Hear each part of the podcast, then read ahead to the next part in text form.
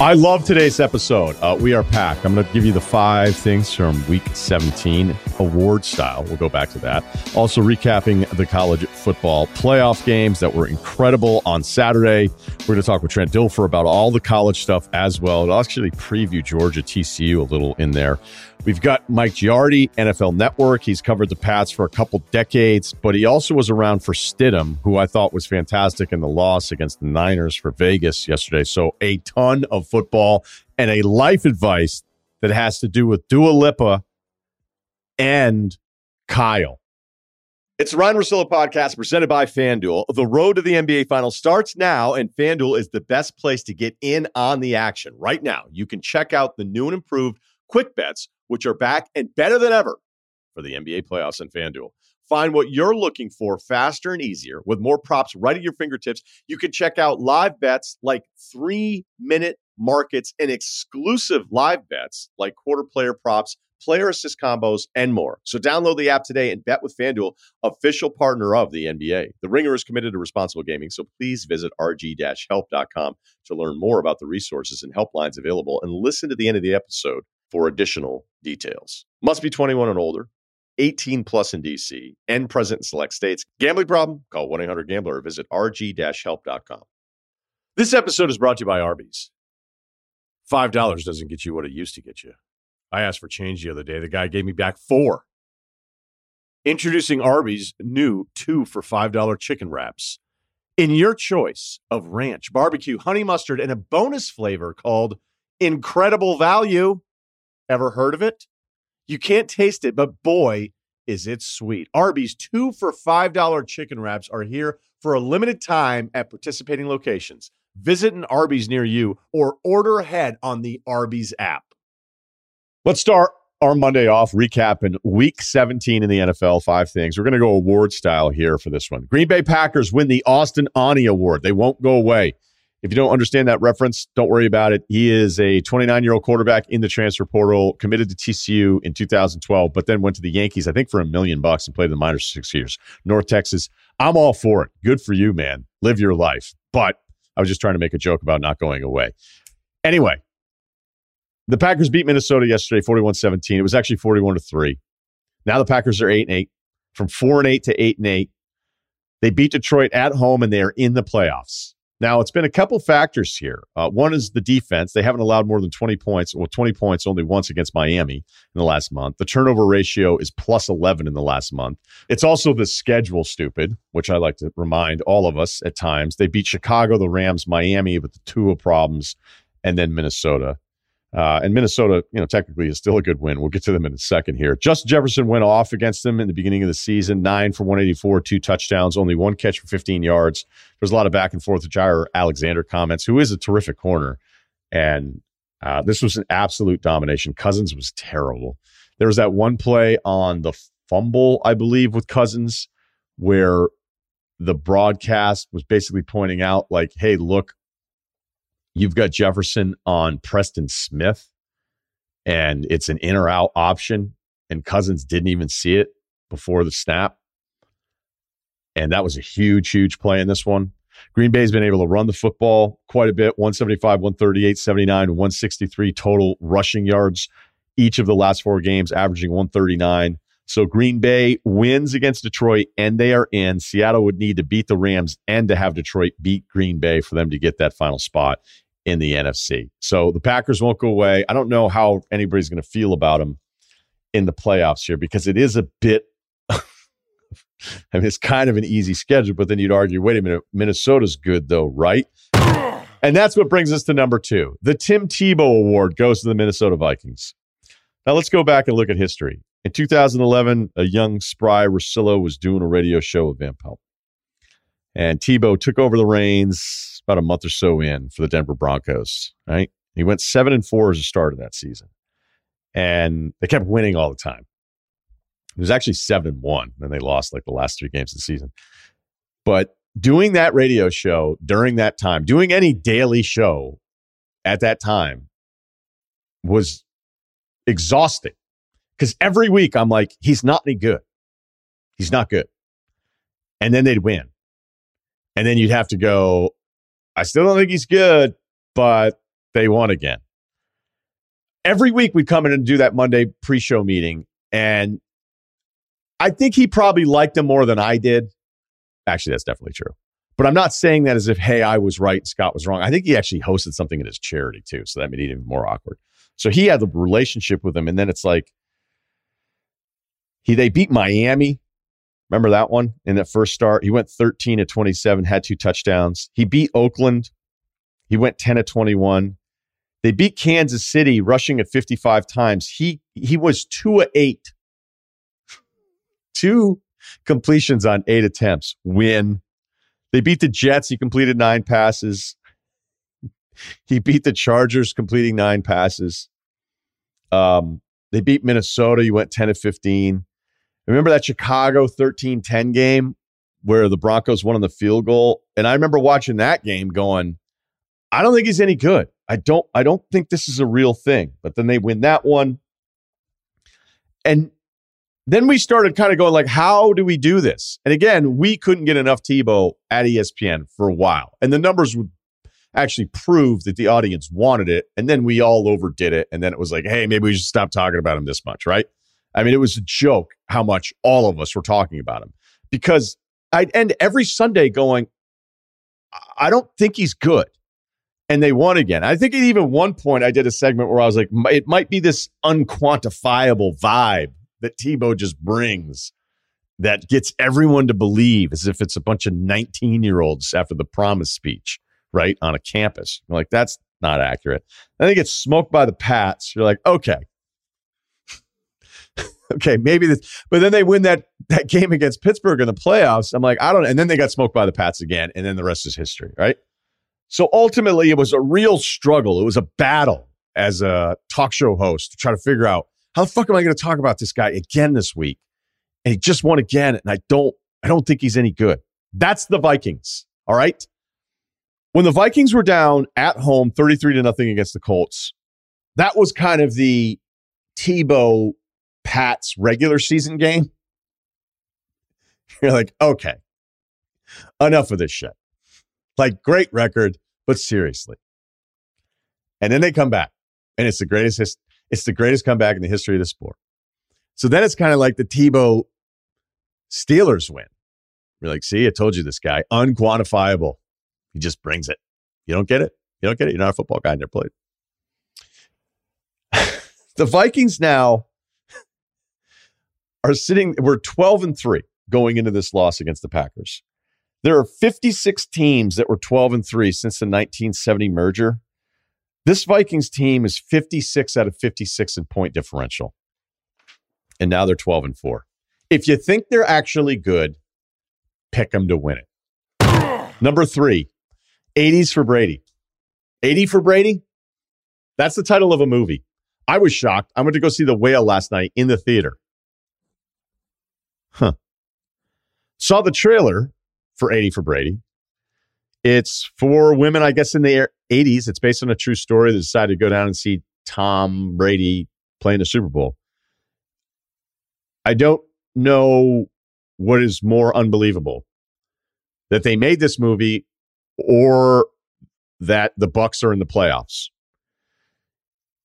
They're down 14 10 to the Panthers at the half, a surging Panthers team. They're down 21 6. And the defining drive of the season for both the Bucks and Brady happened at 21 16. He goes eight plays, 92 yards, the 30 yarder Mike Evans.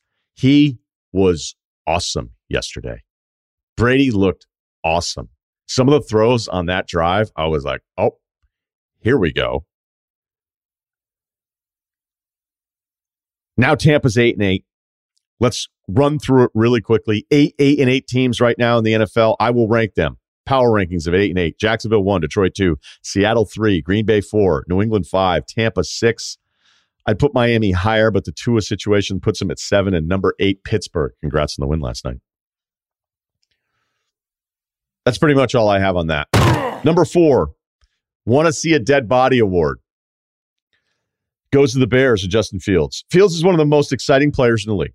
All right. He's got 1,100 plus yards. He'd be number six right now, as of today, number six in rushing for the season. We all love watching it. the clips are really cool. He was 7 of 21 yesterday for 75 yards. He's had only two games where he's passed over 200 plus yards. He got crushed yesterday during that fumble where all the body, he looked like he was underneath a train.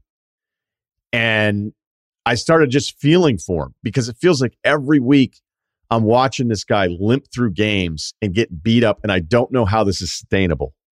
You know, there's an overall number here where I know it'll happen if I'm in Chicago radio or if I'm driving around, be like, hey, look at the splits. You know, 2,200 yards, 60% completion, his best running quarterback other than Lamar, 17, 11 splits on touchdown to interception. It all looks it all looks okay and something to build on, and I hope it works out. And I hope they do a better job of supporting him, both with talent around him and everything else. But it, I don't know how this is sustainable. And he's one of the most electrifying players in the league to watch but he's already taken a beating this season. Last one, I don't have an award for it. It was just one of my favorite games of the season, probably the best game yesterday. Vegas, San Francisco overtime. So 49ers win. Uh, we're going to talk to Mike Giardi a little bit later, NFL Network, who was there when Stidham was in camp all those years with the Pats and not really playing on all that much. Purdy gets the win. He's the fifth rookie ever to win his first four starts, the first since Roethlisberger in 2004. And I know the Niners got the win here I still feel like the Stidham part of this is the story. He lit up a Niners defense. You just you're not supposed to do this. You're not supposed to do this. So now I've gone from not being necessarily a huge Stidham fan. Shout out to Kevin Clark for the tweet yesterday, going back to Stidham's recruiting class on the rankings boards. He was number one uh, coming out of high school, depending on which service you were looking at here. Brandon Wimbush in there as well. Lamar Jackson a little bit later on, but he, I think he was 10th. So we all know that Stidham's had the profile that's really, really talented guy, but I would have figured at some point the Pats would have given him a shot. Didn't happen. I didn't love what, what I saw at Auburn. I loved what I saw yesterday. Now, granted, I didn't love the pass interference on Fred Warner, the best linebacker in football, uh, in the end zone that led to the touchdown that tied it up. But the throw, the deep shot on the right side to Davante Adams, and it was just great like a young guy going, I don't give a shit. We're not, we're not any good. Like I got to prove to this league I can play. I got to prove it to my coaches and to my teammates. And granted, throwing one-on-one shots to Davante Adams, there's worse decisions you can make as a quarterback. But the fact that he actually didn't, didn't play scared, I thought that was a really cool story. So yes, the Niners are the better football team. Everybody's scared of them in the playoffs. That's fine. We can go through that exercise as many times as you want. I'm just saying I really liked Stidham at least for a day um, but we have been misled in the past by these really exciting performances from quarterbacks that are young, and then everybody figures out we never hear from them again. All right, there you go.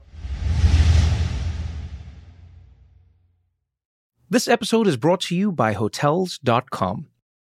When I went on my last holiday to Cape Town, it was amazing. My friends were there, the weather was phenomenal, and most importantly, the food was fantastic. But one thing I struggled with was finding the right places to stay. You know, all I want is a great bed, a fantastic shower, and breakfast that doesn't end at 8 a.m. I'm on holiday, I'm still sleeping. I also like ease, and the Hotels.com app easily helps me to find a perfect hotel for every trip. Whether you're looking for a family friendly getaway or a relaxing spa weekend, on the Hotels.com app, you can compare up to five hotels side by side. Now, why would you want to do that? So you can see prices, amenities, and star ratings. And best of all, you don't have to switch back and forth between options. See? ease. So start planning your next getaway and find your perfect somewhere in the Hotels.com app today. Let's talk some college ball. This was the greatest playoff weekend we've had in a very short amount of time. What are we talking, nine years of this? So we deserve this because the semifinals have not been great historically. Uh, and that was an all timer. Let's start with TCU's 51 45 win against Michigan. So Michigan has the ball, fourth and goal. They run the Philly special and it doesn't work. All right. Now, I felt there was a bit of a playing of the results and reading back some of this stuff where it's like, well, if you're Michigan, you know, you're trying to set the tone, right? You're trying to set the tone. But then on the other side, it's like, why are you doing that when you're the favorite? Like that's for the underdog. Like we saw with Kansas State against Bama. Kansas State just like, even though they were up 10 nothing on Alabama, and ended up getting trucked later on they were treating it like a non-power five team, you know, going up against the the big boys and being like, we got to do everything. And I don't mean that as disrespectful to Kansas State or anything, but they called a game going, we got to keep converting these fourth down. We got to go for touchdowns. Granted, they kicked the field goal a little bit later, but you get the point. Like they had a play where they're like, we got to keep pace with this. honestly, I just think Harbaugh's down there. He wanted the seven points. I don't think it's that complicated. The problem was for Michigan in their free uh, first three red zone trips, they had three total points. They got screwed on the Roman Wilson touchdown. That was a touchdown, and then they overturn it. I just don't think he had possession of the football in front of the goal line. I don't know if that would have changed much. You know, going into the playoff, when you rank the quarterbacks, JJ McCarthy was always going to be fourth out of this group. And going into the Ohio State game, you know, that was always the concern that you knew you were at a disadvantage when it was JJ going up against CJ Stroud. We'll get to Stroud's great night here in a moment here. Um, you know, some of the overall numbers, I guess you could talk yourself into McCarthy being good enough. They scored 45 points, right? You know, we, we had some turnovers lead to this stuff as well. It was kind of a turnover filled game. I mean, this game was out of control there. What in the third quarter? We're talking like there was a stretch, I think, of like seven minutes where it was just touchdown after touchdown after touchdown. I mean, it was one of the most entertaining games that I've seen. But but McCarthy was one and nine to start the game on third down. So I would tell you what I watched and what I saw was a quarterback that I wasn't always all the way in on all season long. There were numbers that would back that up. There were games that would back it up. We were like, if this guy needs to win you a game, can it happen? And he had his all timer against Ohio State. So credit to him. But in this game, even though it's like 350 yards total there, uh, it just it just didn't feel like he, it was something I could trust. And the third down numbers, I think, tell you that. I think the biggest story of this really was the line of scrimmage stuff. And is why Sonny Dykes was so pissed off. Nobody's more mad than everybody, you know, after they win a game and they're like, oh, we heard all this stuff, right? And immediately on the field, he's doing the post game and he's like, yeah, we heard the Big Ten was just going to push us around the whole time. Well, it really was the other way around. TCU had 13 tackles for loss in this one. That's crazy right? After Edwards busted that first big play, Michigan averaged like three and a half yards per carry. So they weren't pushing around a TCU defense that statistically was the biggest question mark, probably of any of the profiles for the playoff teams. Um, TCU, on the other hand, ran it 41 times for 263 yards, and that's uh, after Miller was out and De, uh, got going as well. So you're looking at some of the line of scrimmage stuff throughout that game, going, man, TCU kind of kicked their ass.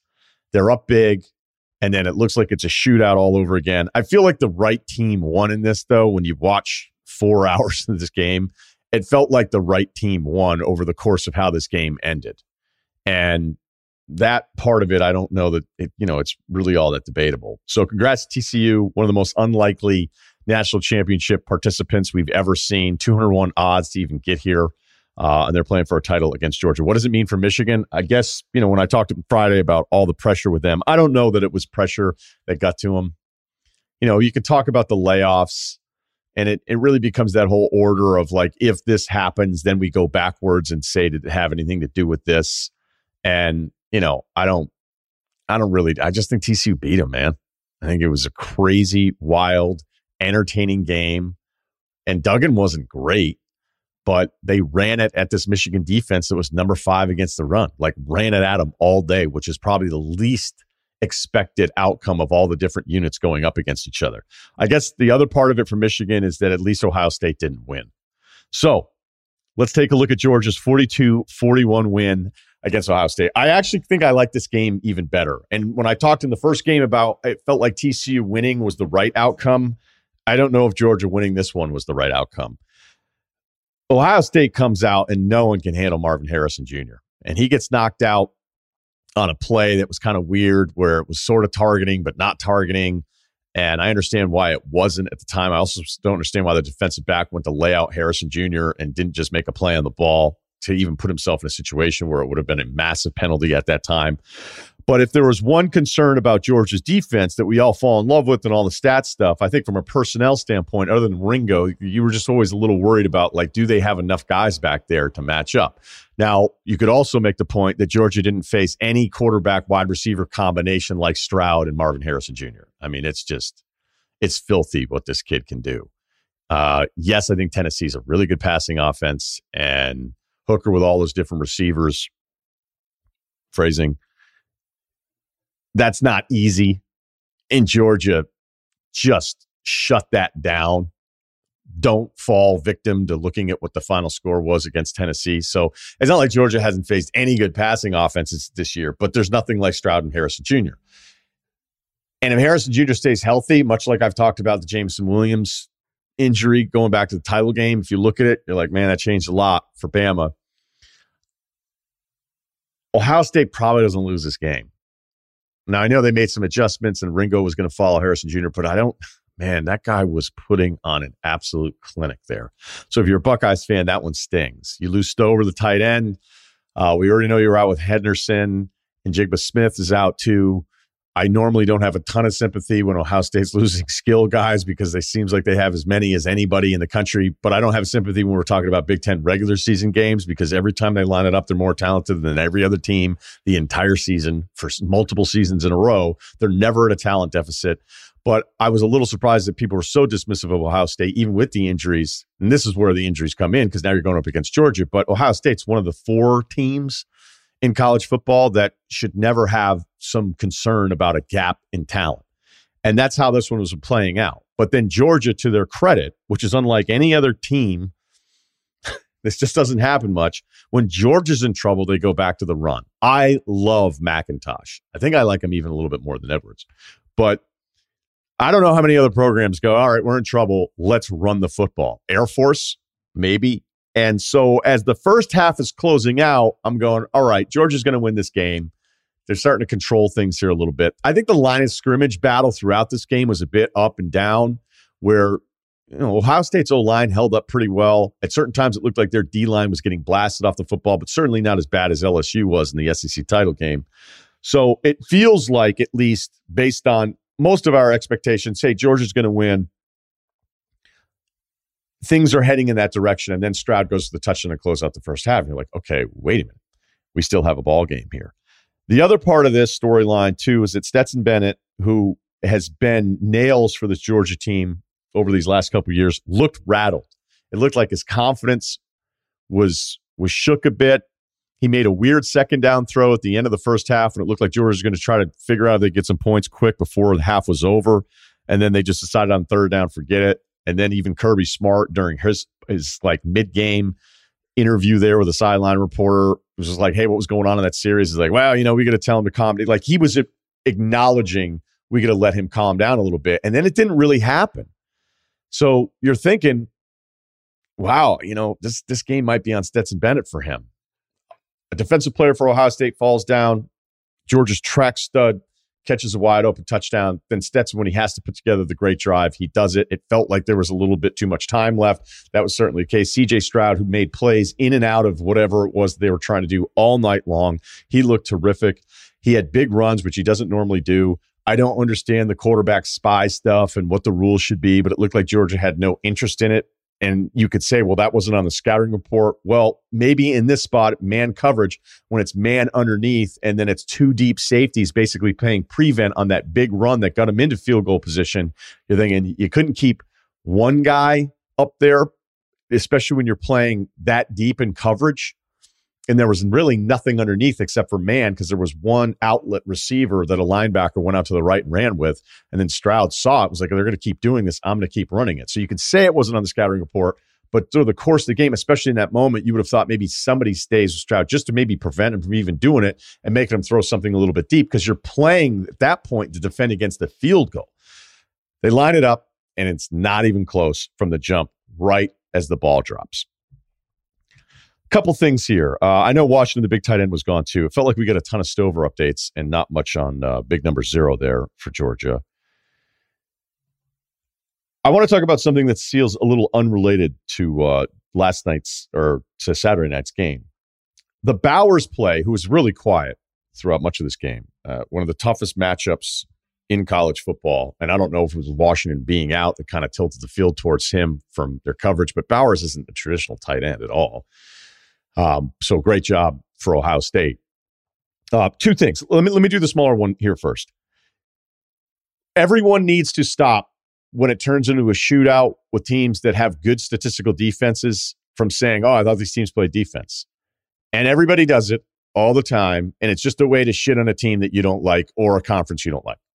Oh, I thought these teams play defense. This is what the game is now. Okay, there are really good defenses that get lit up. Like I remember joking years ago with Van Pelt when we had the radio show, and I'm like, you know, honestly, I think for a lot of teams, it's like, let's keep these guys under 30. I know it sounds crazy, but that's what it is. So when you have these 50 point games, like again, Bama Tennessee is a classic example, is that if you hated the SEC after that game, being one of the five best games of the season, it was fucking awesome to see Knoxville on fire that night. You go, oh, I thought they played D. Um, and yeah, I'm talking about, well, we talked about Joel Klatt, and we're not going to do that because his friend's telling me all the time, which I actually think is hilarious. So I'm not, I'm not getting mad at them. This is just what the game is. You're going to have big free for all scores. And especially with the time off, I think the defenses are even a bigger disadvantage because, you know, I think it's different for every single team who's in shape, who isn't, who takes the conditioning stuff seriously, who takes the opponent seriously. You think everybody in all of these matchups would have taken the opponent seriously. Maybe you think that's why Michigan lost. They didn't with TCU but it's just going to happen. It's going to happen where teams will still finish in the top 10 in a lot of defensive categories, and there'll be a night where they get lit up. So we need to all collectively stop doing the, hey, I thought these teams played defense because this is what the sport is. It can turn into a free for all with any matchup. A bigger thing that all of us should notice and be ready for every time rights fees go up, it means a lot of things. But the most significant that you should care about is the actual broadcast and how often networks have to justify the rights fees by squeezing every single millimeter out of ad space. When Bowers is out of bounds before the first down marker on fourth down, he's ruled down. It's a massive play. And yet, when we saw the replay, I'm like, wait, I don't think he was out of bounds and got the ball past the marker. So, what's going on? And we go to commercial. It's not specific to ESPN. It is every single network that is doing this now. We run through six fucking commercials. I'm reading about Match.com solo on a New Year's Eve. I don't need this right now. And I need to know if Bowers is a first down because I think it was a first down. They ran six ads, came back, Fowler's mid sentence. It's not on Fowler and Herbstreit. Okay. Mid sentence. And it's like, oh, while you were gone, we're about to snap the football on first down because of this. It's happening way too often and the networks know they're going to just keep pushing and pushing and pushing and getting away with it. The regional sports networks for League Pass, there are plays going on and they're running a two box with an ad. And if the missed free throw and then something happens, we're still in a two box. You know, NESN was the king of this. Their Red Sox broadcast because they're trying to squeeze every fucking dollar because they have to because they're a mid market team now. We realize in Boston can't pay for the best players, have to hope a injured starter will sign for one year and 10 million. Um, you know, the Red Sox would have like, they'd be in the field, second and third, two outs. It could be the top of the ninth. They're at home. Somebody hits a shot into the triangle. Jackie Bradley Jr. turns around, diving catch, Willie Mays style. And we're hearing about fucking WB Mason before we even see a replay. So it's happening everywhere because the rights fees keep going up and the networks have like, cool, the rights fees went up again. Okay. Well, I have I have an hour on this. I'm not going to do it today, but it's happening way too often now in these broadcasts for every single network, regional and nationally, to go, I need to keep finding ways to shave the actual game content and have more ad content that's relevant. I don't care about the patches on the jerseys. Keeping it local again. When we thought, well, they're going to put signs up on the monster, nobody gives a shit. You don't even notice them anymore, right? But I'm noticing in a college football playoff game when it appears that Bowers has the first down, where if he doesn't, it's a turnover on downs. And I'm being told I need to find my online life partner within hours. I have different priorities, clearly, um, but that was disappointing. Last point on college football the expansionists, the people that want 12 teams. You think you won the argument this weekend. Does that mean I've won the argument? Every other year, the playoff games have stunk. Do you know how flawed that argument is? And again, to review, much like the play-in game, I'm not anti play-in game because I think they're going to be bad games. I'm not anti playoff expansion because I think they're going to be bad games. I'm not an expansionist because now we're going to have really average teams that didn't do shit all season playing for a chance for a national championship. That's wrong. The same way a play-in team in the NBA who could be the 10 seed and could have a below 500 record, and in a weird year in a seven seed could have like a really good record, like 50 wins, could be way ahead of them in the actual games behind standings.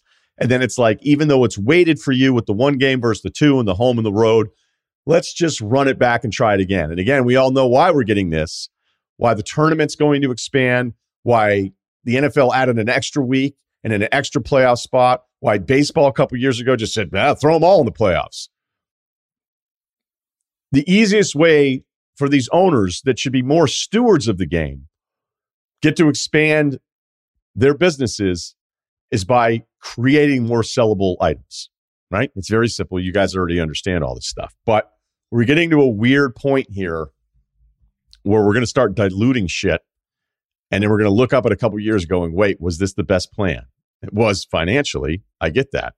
But it doesn't necessarily always mean a better product. This episode is brought to you by Arby's. You know what I hate? Hate is after lunch, there's all this time before dinner. I hate it. So I'm always like, do I do this? It's like you should. Gain season, throw in a little something extra, an appetizer that just starts hours before dinner. It just gets so frustrating when there aren't great options. That's where Arby's new two for $5 chicken wraps come in. Available in your choice of ranch, barbecue, and honey mustard. They're perfect for that afternoon snack attack or as an add on to your meal. Food Buddies. Arby's two for $5 chicken wraps are here for a limited time at participating locations. Visit an Arby's near you or order ahead on the Arby's app. He is the head coach of UAB football and now still kind of hanging out with us here a little bit. It's Trent Dilfer. I, I shot you a text this weekend. I didn't know what to expect. You said you still want to do some stuff. So this is obviously all up to you, but we appreciate the time, man. Well, I love it. It's favorite thing I do. I uh, obviously the last month has been a roller coaster ride. Haven't watched any NFL, so I told you we can't talk any NFL, but watched a ton of college football and obviously been kind of putting a facelift on this place. So um, I'm ready to talk some college ball. Okay. Well, the green looks good on you. We'll get to a little UAB on the back end of this. Okay. Uh, which game do you want to start with? Let's go Georgia, Ohio State. All right. That's where I wanted to start. Okay. Biggest takeaway. CJ Stroud is the best player on the field. Um, shows the importance of a quarterback. I thought Ohio State was completely outmanned in a lot of areas, but their ability to push the ball down the field, chunk yardage plays. I mean, yeah, they did a nice job getting some purposeful runs you know, they got the ball quick at times, but really everything Ryan was doing was trying to set up downfield opportunities. So they didn't have to go on nine, 10 play drives against George defense. So you just can't do that. So they're able to create, um, you know, field position different making throws with CJ's incredible ability to extend the drop, push the ball down the field, be incredibly accurate on those downfield throws, threw some guys open on those deep crossing routes that looked covered until they were completed. And then his ability to improvise and, and create more time and space for himself in the pocket, I think is what everybody, that was the narrative of the pro scouts that they needed to see. And I, I wouldn't disagree with that. I know CJ and I know he's a better athlete than people give him credit for, but I think he needed to prove it against an NFL type defense. And he did that. I mean, he made first round picks miss in the pocket. Uh, he climbed in the pocket. He extended right. He extended left. Uh, he made those those NFL uh, extension plays that I think everybody's looking for their quarterback to be able to make. Okay, let's talk about Day in in this game plan. Now, I would argue that I don't know that there's a program that has a bigger talent advantage every single week over the last however many years in college football than Ohio State. Um, maybe Boise with Petersen when they were rolling, and you're just like, hey, like mm-hmm. awesome mm-hmm. record, but I mean, half the conference can't even hang with you. And I don't, I don't mean that to knock it, but I think it's it's obviously a great fallback. Like, hey, every game we play in, we're probably going to be more talented than everybody. And I would say that's not necessarily always the case for Alabama, even though some people would say it's the same thing as Alabama. I don't think it's the same gap every I single agree. week. I, I totally okay? agree with you. I just lived it in high school, so I know exactly what you're talking about. We were so much better than everybody we played. There were times you could just get lazy and right, hey, our guys are better than your guys who can win the game. So I totally know where you're coming from, and that's how it is to Ohio State in the Big Ten on most weeks. I do not think that was true in this game. I mean, they didn't have their best. No. Yeah, yeah, yeah. No, no, no. And that's like, I think the weird thing that was a little dismissive of it, I was like, wait, whatever you think of Ohio State from a talent standpoint, because then it became in that second half of Michigan, it's like, hey, maybe these guys aren't tough. Maybe it is a culture thing. Maybe, yeah. you know, and I don't know, man. I thought it was three busted, weird ass plays, mm-hmm. to be mm-hmm. honest with you. And, um, you know, credit to Michigan for for showing up defensively mm-hmm. in that second half. But I I've had times, I've had a hard time sometimes with the Ohio State quarterbacks because I'll be like, you know, that post route that I see all the time. I bring this up all the time. Mm-hmm. I'm like, that's an easy throw in that system because they're going to figure out a way to get their guy who's like their third receiver, who'd be mm-hmm. the one everywhere else. And that's not a hard throw because you're throwing it completely to an open side of the field and your mm-hmm. receiver is going to run underneath it. And it feels like I just constantly see that over all the all the games of Ohio State being like, okay, big numbers and this is awesome, but like what does it mean? I thought Day was awesome in this game. I, I loved his attitude. I loved his kind of like, hey, we're going to prove it. Like, really, it felt like they lost the national championship on that missed field goal. I mean, that's unfortunate, not to be disrespectful to TCU, but that's a bit how it felt. What did you see? You mentioned it before bigger plays, not going to go nine or 10. What is it about what they designed there with Stroud to try to take advantage from maybe the weakest part of the Georgia defense is the back end? So I agree with you. That was Ryan Day's finest moment as a coach, both as a play caller, and he's a great coach. Not that he needed more fine moments, but I think watching his temperament from the from the pre-game conversations through the game, he honored what he talked about. He left it all out there. His his energy, his passion, his enthusiasm, uh, his ability to do the roller coaster of the game. Like he never flinched uh, he stayed true to what he said he needed to do for them to be in this game and have a chance to win it. Um, I thought he even hand he showed grace with a really tough way of losing a game like that. I thought it was Ryan Day's finest moment on already a, a very very prestigious coaching career. Uh, what I really love from an XO standpoint was the multiple protections to be able to run the same downfield concepts. You have to window dress those concepts a lot of different ways so the defense doesn't know they're coming. So you saw, let's call again, I'm not in their playbook, but off my eye, let's say five major concepts, downfield passing concepts they used in that game. Uh, the deep over, the spear concept was probably the biggest one they used.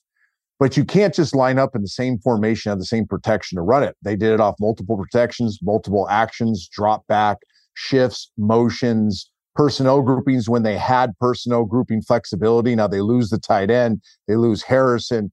Like you lose two of your best players, they had to play with a a fullback playing tight end and a six-year walk-on running back hybrid playing wide receiver. Uh, yet they were still able to be creative with kind of putting some scotch tape on their formation packages, movements to get those guys open. Uh, that's so much uh, harder said than done, or so much harder to do than to say. Uh, anybody says, "Oh, you just draw them up in the dirt." No, you don't. That guy may have never gotten a rep at the deep over the entire preparation for the bowl game because he's watching somebody else do it. Now he's put in the position as the two receiver to do it. Maybe the three receiver had to move the two receiver spot. Maybe the one receiver had to come inside, uh, and he didn't do that in the week of practice. So it showed their preparation as well. Like their that whole year, the cumulative effect of their training, of their preparation to be able to put these different people in positions they probably haven't repped a lot. Uh, I was really impressed with that. I thought he wasn't overly aggressive. I think sometimes you can get into those games and be like, oh, we're not going to be able to run the ball. We're just going to throw it over the yard. It's going to be 55 passes and maybe it works, maybe it doesn't. Um, I thought he still had some very purposeful runs. They had a good screen game. They did some other stuff to keep Georgia out of what they wanted to do best. And I thought they had a really, really well thought out uh, plan for the interior rush. Yes, they got beat a few times, but you can see the guard centers very attentive to the inside two players of Georgia on the defensive line and making sure they're handling the games, the backer inserts, making sure that CJ didn't have a lot of pressure in the middle. Now, he did a couple times, he was able to make a miss, but they weren't able to ruin the game. I think Kirby's plan in this game was to ruin the game with interior rush, and he wasn't able to do it. It did feel series to series. You know, there'd be sometimes you felt like Georgia was starting to eat a little bit more, and maybe a little bit later in the game, which is kind of counter to what you see so many times with really talented defensive lines. If you don't have depth, and granted they do, but you're just like, oh, you know, these guys are spent. Like I made the point in my open segment, like I don't want to hear about these defenses that have great stats and then people shit on them when they give up these big scores. I'm like, this is just what the game is, man. Some oh. of these games just get out of hand and they still have really good statistical. Like somebody still has to be a top 10 defense. There still has to be 10 teams. And then people want to beat up on like a Michigan for everything to happen. I've already spent probably too much time on the losing side of this with Ohio State. So before we go back to Stroud to kind of close it, uh, I was worried about Stetson for a good 30 minutes in the middle of this mm-hmm. game. I, I, thought his confidence was shook a little bit. Kirby even kind of acknowledged it as he was going back into the tunnel at halftime. And then when you needed him most, he turned back into the Stetson Bennett, who's defied all odds, is an inspiration for any sized human being out there. Uh, what did you make of his game? Really putting together. The first play was a busted one to the track kid, yeah. but then the touchdown, the go ahead touchdown drive was just okay. Here we are. We're back. Yeah.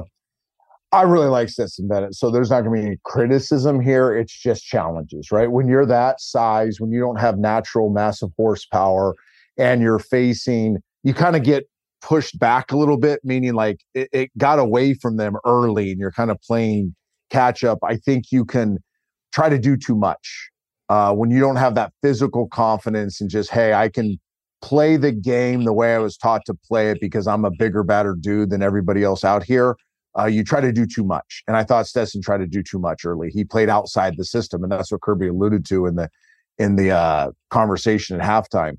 Um, I thought once he settled down and he just trusted his process, he trusted the preparation, he trusted his eyes, he trusted the play calls.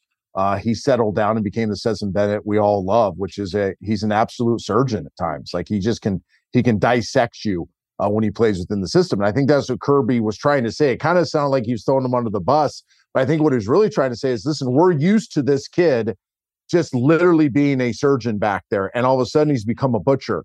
And we're not designed for him to be a butcher. Like we're we need him to actually do it exactly the way we've taught it because that's what we're anticipating, because that's what he's done for his career. And I think once he settled back in there, you saw the entire offense start to have more rhythm. And I'll go to Todd Monken, the play caller. Todd Monken started calling, uh, I thought, better plays when he trusted the quarterback just to do his job. They they poured some gasoline on the run game. They were able to do some misdirection stuff. They were able to get the tight ends a little more involved. Like he actually started running the offense that Todd Monken has him designed to run. And I think that's why they had so much more success. And I do think there's that just grittiness over my dead body are we going to lose this is life or death to us because that's the way we practice every day and that's we wake up in the morning go to bed at night at georgia understanding that this is life or death and that nothing will stop us from losing i think that kind of intangible quality came out in their football team uh, especially in the fourth quarter okay let's go to the other game uh, why do you think it played out for a tcu win well I think a couple things. Uh, big picture. I think TCU's offense, although it looks simple, has a lot of answers for stuff. I think Max's ability to run, read, and the people, I, I don't know, I think we've talked about this earlier in the year. Everybody says, oh, that's a zone read, or that's a read option, or that's a power read. Everybody knows what you're reading. That's not true. That's a gift. Like that's a craft of learning body nuance and body tilt and having your eyes in the right place and the timing of the mesh. And like, yeah, any high school quarterback can say, we're running zone read, I'm reading the C gap defender. I get that, right? But to actually read them right consistently and to take that last little drop step as you're in the mesh to kind of poke that end and make him think you're carrying it, but you're still giving it. Um, some of the things they do on the second level reads that Max can handle. I think that is their secret sauce. Is their read game is run and operated by a master at reading it. He's not just a guy reading it, he's a master at reading it. Uh, so Riley can do a lot of stuff with him as it comes to the creative read run game. It only looks like two or three runs, but in reality, it's probably six to eight different runs they're running based on who they're reading, what fronts they're getting, what secondary profiles they're getting. So I think it starts there. They have great team speed. I don't think Michigan had any idea of the team speed they were getting to face. I liked what came out on Twitter this week about how TCU trains uniquely during the week. They train speed three times a week, which I don't think anybody in college football does. Typically, you train speed maybe once in season a week. They're training speed three times a week in season. That becomes carryover speed into the games. I thought their team speed was superior to Michigan's. You add that with the Max's ability to read the run game. And now you have these great opportunities in the run game to control the game with the runner and with the quarterback. Now you had his ability to move left, move right, and throw the ball in the pocket. It's really hard for a defense. You can see Michigan struggling there. What do we play? Because when we play a run profile defense, we're getting these chunk throws against us. When we pressure, his ability to extend the play, buy space and time, and still be accurate to their blitz beaters created big plays. Okay, we're going to stop and play zone. Oh, Max can actually read defenses and deliver the intermediate game and move the chains that way. They had an answer to everything that Michigan threw at them. And, and finding an answer maker at quarterback in today's football is more important than finding a playmaker. Because what schemes become in defense, because the rules are so tilted towards offense, is we have to call as a defensive staff, you have to call the game against what the offense is showing you. So you're, I don't want to say guessing, the good ones don't guess. They're making educated decisions on what defense to call in anticipation of what the offense is going to do. Well, if that's the case, well, then the chess battle then becomes the quarterback because the play's been called. Does the quarterback then have an answer to your answer, to your anticipatory defense that you're calling? Does the quarterback have an answer? And I think Max, as much as Caleb Williams, who's playing right now on TV, uh, Bryce at Alabama, there's a handful of guys that have the ultimate answer. And I believe Max Duggan has become the ultimate answer guy. Yeah, I think he's a baller. I think Michigan got a little little excited about some rewards on pressure and then they didn't mm-hmm. get out of it. Mm-hmm. Like Max figured it out mm-hmm. and it felt like Michigan was like, well, let's just pressure him again, you know? And I, I don't know. I, I mean, I would have to like really go back and look at like how many times they were sitting, but watching it in the moment, I'm like, I think he's actually adjusted to this guys, and the Michigan kind of stayed the same. Uh, and again, the game was kind of a free for all. All right, so Georgia TCU. I mean, on paper, it's not even a matchup, right? I mean, on paper, you're looking at seeing that Georgia's bigger, they're stronger, they're as fast. You know, that's the one thing that Georgia can match um, that Michigan couldn't. TCU is that team speed. They're seasoned. They're hungry. Uh, I think somehow Kirby's got this team to play with a massive chip on their shoulder. I mean, I thought Kirby's post game was very revelatory to me on what his message has been since they won the Natty last year. It's basically he's created this mantra that the world hates you. Everybody says you suck. Nobody's giving you any respect. Everybody, nobody thinks you can do this. Let's go prove them all wrong. Like that bunker mentality. It's almost like the number one team the entire year is playing as if they're the underdog. Um, so they have that going for them. Um, on paper, it just seems like it shouldn't be a game. I think TCU is going to have to throw the ball down the field like Ohio State did. Uh, those mid-range to chunk throws, right? Let's call them chunk throws, not the run after catch stuff. So please, all you data dorks that are going, oh, they just average X amount per uh-huh. yards per attempt. No, a lot of that was run after catch. The ball is going to have to be in the air for 15 to 25 yards, seven to 12 times in the game. And those need to be effective completions because you're not going to march the ball on Georgia consistently. I, I, don't think anybody in the country thinks that they can just go and go on these eight to 12 play drives and be quote unquote efficient. You're going to have to steal yardage in the passing game. I think that's one thing TCU has to do. The other thing they have to do is be really creative with their misdirection game. The one thing you notice about Georgia on defense is they will take the cheese.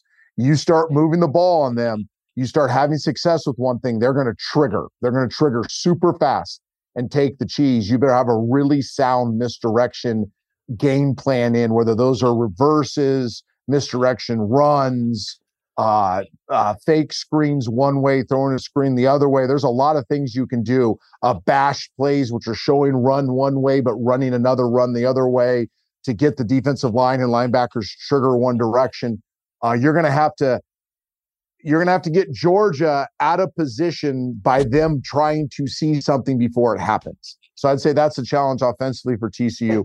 Defensively, I would not if I was TCU, and again, I'm not, but I don't think you can be overly aggressive against them. I don't think this is not. I think Todd Monken wants you to be overly aggressive. I think he wants you to load the box. He wants you to wholesale sell out to stop the run game, the tight end getting the ball. so that he can create splash play opportunities. I think this is one you're very patient. You you make them run the ball 35 to 40 times to beat you. You do not allow them the explosive plays. You know, you heard the narrative, uh, right? Ohio State going into the game, all we heard from the announcers was, "Oh, the big point of emphasis was limit to explosive plays, eliminate explosive, eliminate explosive plays." Yet they're playing man, they're playing zero, they're playing they're playing defenses that actually you have explosive opportunities against. I think TCU has to line up in that three-three-five or whatever they call it, soft shell defense. Uh, they got to get off blocks, hold the yards per attempt to like the four-ish to four-eight area but make Todd Monken call 40 runs in this game.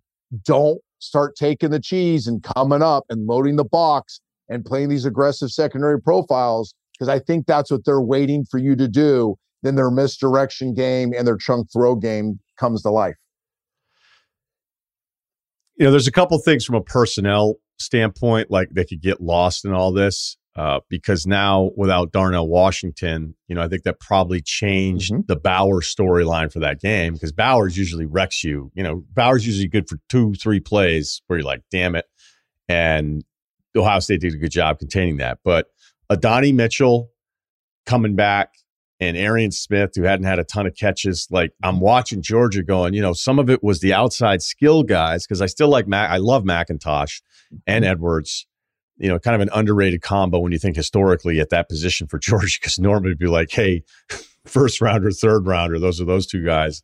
I don't know. I don't think those guys are necessarily that profile, but it just felt like, wait, there's a little reminder of some of the dudes these guys have had in track clothes that that if you're just a casual like even even somebody that's really locked into it, you know, you're like, oh, that's that guy. Oh, that's okay. And it's like you didn't hear about them for a good chunk of the regular season, and now they're going to be back playing in a title game. And I, that doesn't represent what Washington is. I mean, Arik Gilbert entered the transfer portal, which I don't even know why he transferred there in first place, going behind all those other dudes. If that guy could ever figure it out, he's a first round pick at tight end.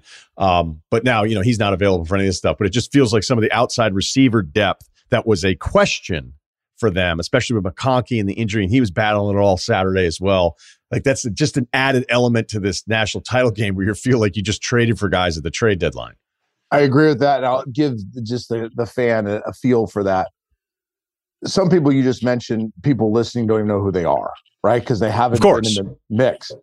Here, I'll give you a visual. If you just if if Ryen Russillo gave you a field pass for the Natty and you're going to go hang out with him on the field, fan, here's what you would see when you watch Georgia's warm ups you would go, why isn't that guy play? What number is that? Oh, that's that guy that just played last week. Oh, yeah. He, why isn't he in the NFL? Why isn't that guy in the NFL? Why isn't that guy? They have five dudes at the skill position guys that if you go to pregame warmups, you're like, why isn't that guy playing on Sundays?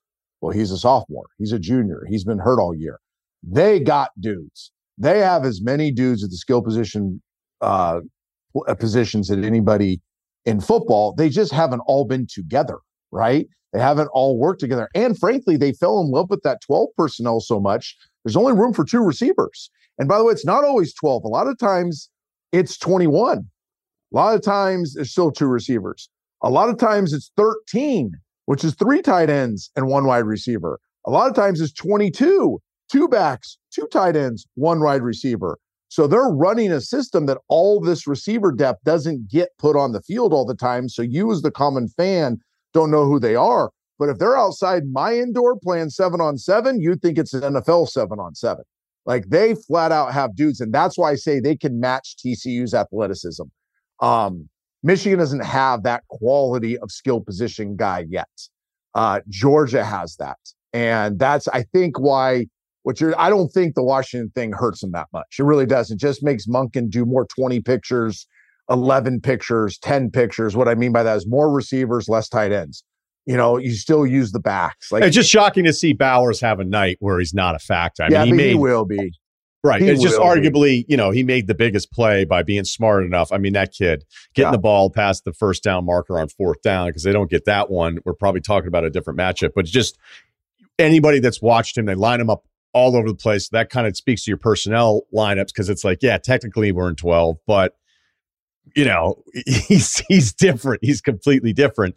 Um, So well, I, I, think, I think one, we're saying the same thing. I think the one thing you're going to see as a 20 picture with Bowers is the inside slot player.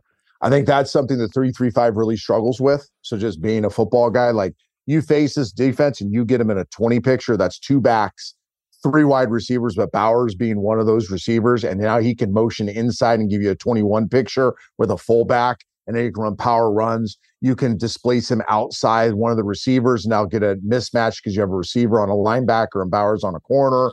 Like you can do a lot in a 20 picture against this defense. It's had a lot of success. And it's funny, like if you just go back and look at what gets this defense, that 20 picture. Like if I'm game planning and my offensive staff's in this office, like, okay, where are we starting playing TCU? I'm saying, give me all the 20 plays we can run. Give me all the 20 pictures because I know the history of this defense. It struggles. It, it, it makes this defense, it allows you to read their mail. I, I stole this from Romeo Crennel before you give me credit for this analogy. It's a good one. Great defenses want to keep the envelope sealed right? They don't want you to open up the envelope and see what they're doing. There are things you can do offensively where you get like some steam and you get that envelope to open up. You can pull out the letter and be like, okay, oh, this is a love letter. Here's what it says. Okay, I don't want them to know that I read the love letter. So I'm going to put it back in the envelope and I'm going to seal it again. And defense, you don't know that I read your mail. Well, 20 allows you to read this defense's mail and they don't know you've even read it. So I and Todd Monken is one of the great offensive minds in all of football. I gotta believe he knows that, and I gotta believe he's salivating on these 20 pictures he can build into. And his backs are versatile enough to give an 11 picture out of it too, which is a one back two by two, a one back three by one. Like he's got a lot of personnel formation um flexibility in this game with really good players doing it. Okay, let's finish up here. Uh, I got a couple, couple things, so it's not going to be quick or anything. I have struggled with the Bryce Young debate, um, not because I don't think he's amazing, because he's amazing. He he's everything I'd want, but I've repeated this too many times. I probably have to put it on the do not repeat list. I think that we've lowered the floor to what we think is an acceptable size quarterback in the NFL, and we're starting to see. I don't know how Justin Fields is going to survive trying to do what he's doing. That's number one. Kyler is hurt all the time, and it happened again. Um, Russ is thick. We've been over it. Brees is an anomaly. So then it becomes okay now with Bryce Young. May, Mayfield got hurt, and we Mayfield. Mayfield, for whatever you think of him, the guy looked like a zombie at the end of the Cleveland run. Yep. I mean, the guy was so hurt. Yep. Uh, I'm not telling you, hey, go sign the guy because he's actually secretly awesome. But the sm- we have we agree because we've already talked about this on and off the air that oh, because some small guys worked out and everybody just wants small guys. And Bryce is small. He's thin. He's thin hip. He's thin. That's all. But if you if I'm running a team and we screw it up when the guys are physically gifted and you're telling me I need a quarterback and then you're talking about this this Will Levis profile I'll be like the, the, there's no conversation. I'll take Bryce Young and if I get it wrong I get it wrong but I'm not going to get it wrong by taking Levis over Young and that's my conclusion on that. So if he goes one I'm all for it but I am deeply concerned and I think the NFL has accepted uh, a level of, of physicality that I still think long term isn't right for the position so I got to be a little more careful in these conversations now that I sit in the seat. I'm going to be honest with you because I think okay. a lot of people appreciate my bluntness on these. I'm gonna. I'll still be honest. Okay, so I will never, as long as I come to the show, not be honest. But I may not say entirely how I feel. Um, Bryce Young is a unicorn. He really, he's been a unicorn since he was like 13 years old. Uh, when he was a little tiny kid before he went through puberty, he still was flipping awesome. And you're like, oh my gosh, he's going to be incredible and he's going to beat the odds. When his hand wasn't big enough to throw a real football, he was still awesome. Uh, so he's going to be awesome at the next level. Now, I would draft him. I would make sure my offensive staff, if I'm the GM, I'm meeting with my offensive staff saying, listen, this is exactly what you better do with this kid. You better protect his ass. Like I'm going to go get a bunch of people to protect him, but he is not going to take extra hits. Now Bryce is also very intuitive. He never really gets hit hard. Like if you like Tua, unfortunately, my favorite guy, but he's always fall, found a way to get hit hard, take hard falls, like be in these these contact situations we didn't have to be. Bryce is the opposite. You're right. Like Lamar doesn't he doesn't take clean shots. Like my no. all-time favorite guy ever is DeAnthony Thomas at Oregon. Never I didn't hit. see I didn't see a clean hit on that fucking yeah, guy his whole career, and yet Fields is a little bit more rugged and yep. feels like oh, okay. And you're like, man, dude, I don't know how. Like Lamar, I'm not worried about. I know he's hurt right now, but I'm actually not that worried yeah. about it. And so, go ahead. I interrupted, but no, keep going. I'm 100 percent with you. I, I wish we would argue more often, but we're on the same page here. Uh, Bryce is a unicorn, and I think you draft him as a unicorn, and he's going to go to seven, eight Pro Bowls. He's going to be a Drew Brees, um, Kyler Murray, Aaron Rodgers hybrid. You know, and those okay. are guys that came off the top of my head, like the, his skill set.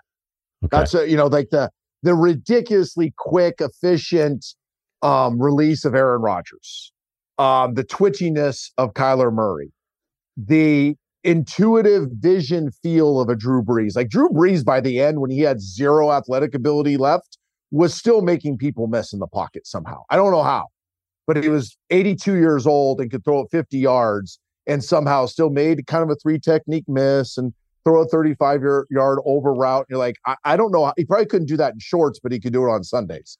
So he's going to have that mixture of qualities. Here's the Levis problem Levis has done nothing from a playing standpoint, the way he's played the game that makes you think he's going to be a successful pro. But either did Josh Allen. And that's what all these guys are betting on. They're all betting on Josh Allen. So when you see Will Levis show up as one of these top picks, it's all these guys that were probably wrong on Josh uh, Allen or were right on him and the other guys in the building said, no, we're not going to take that chance. Because the raw horsepower, the engine with that is within that body, the stature is elite. That is unquestionably elite. He's an elite athlete, has elite horsepower, has elite uh, stature, a la Josh Allen.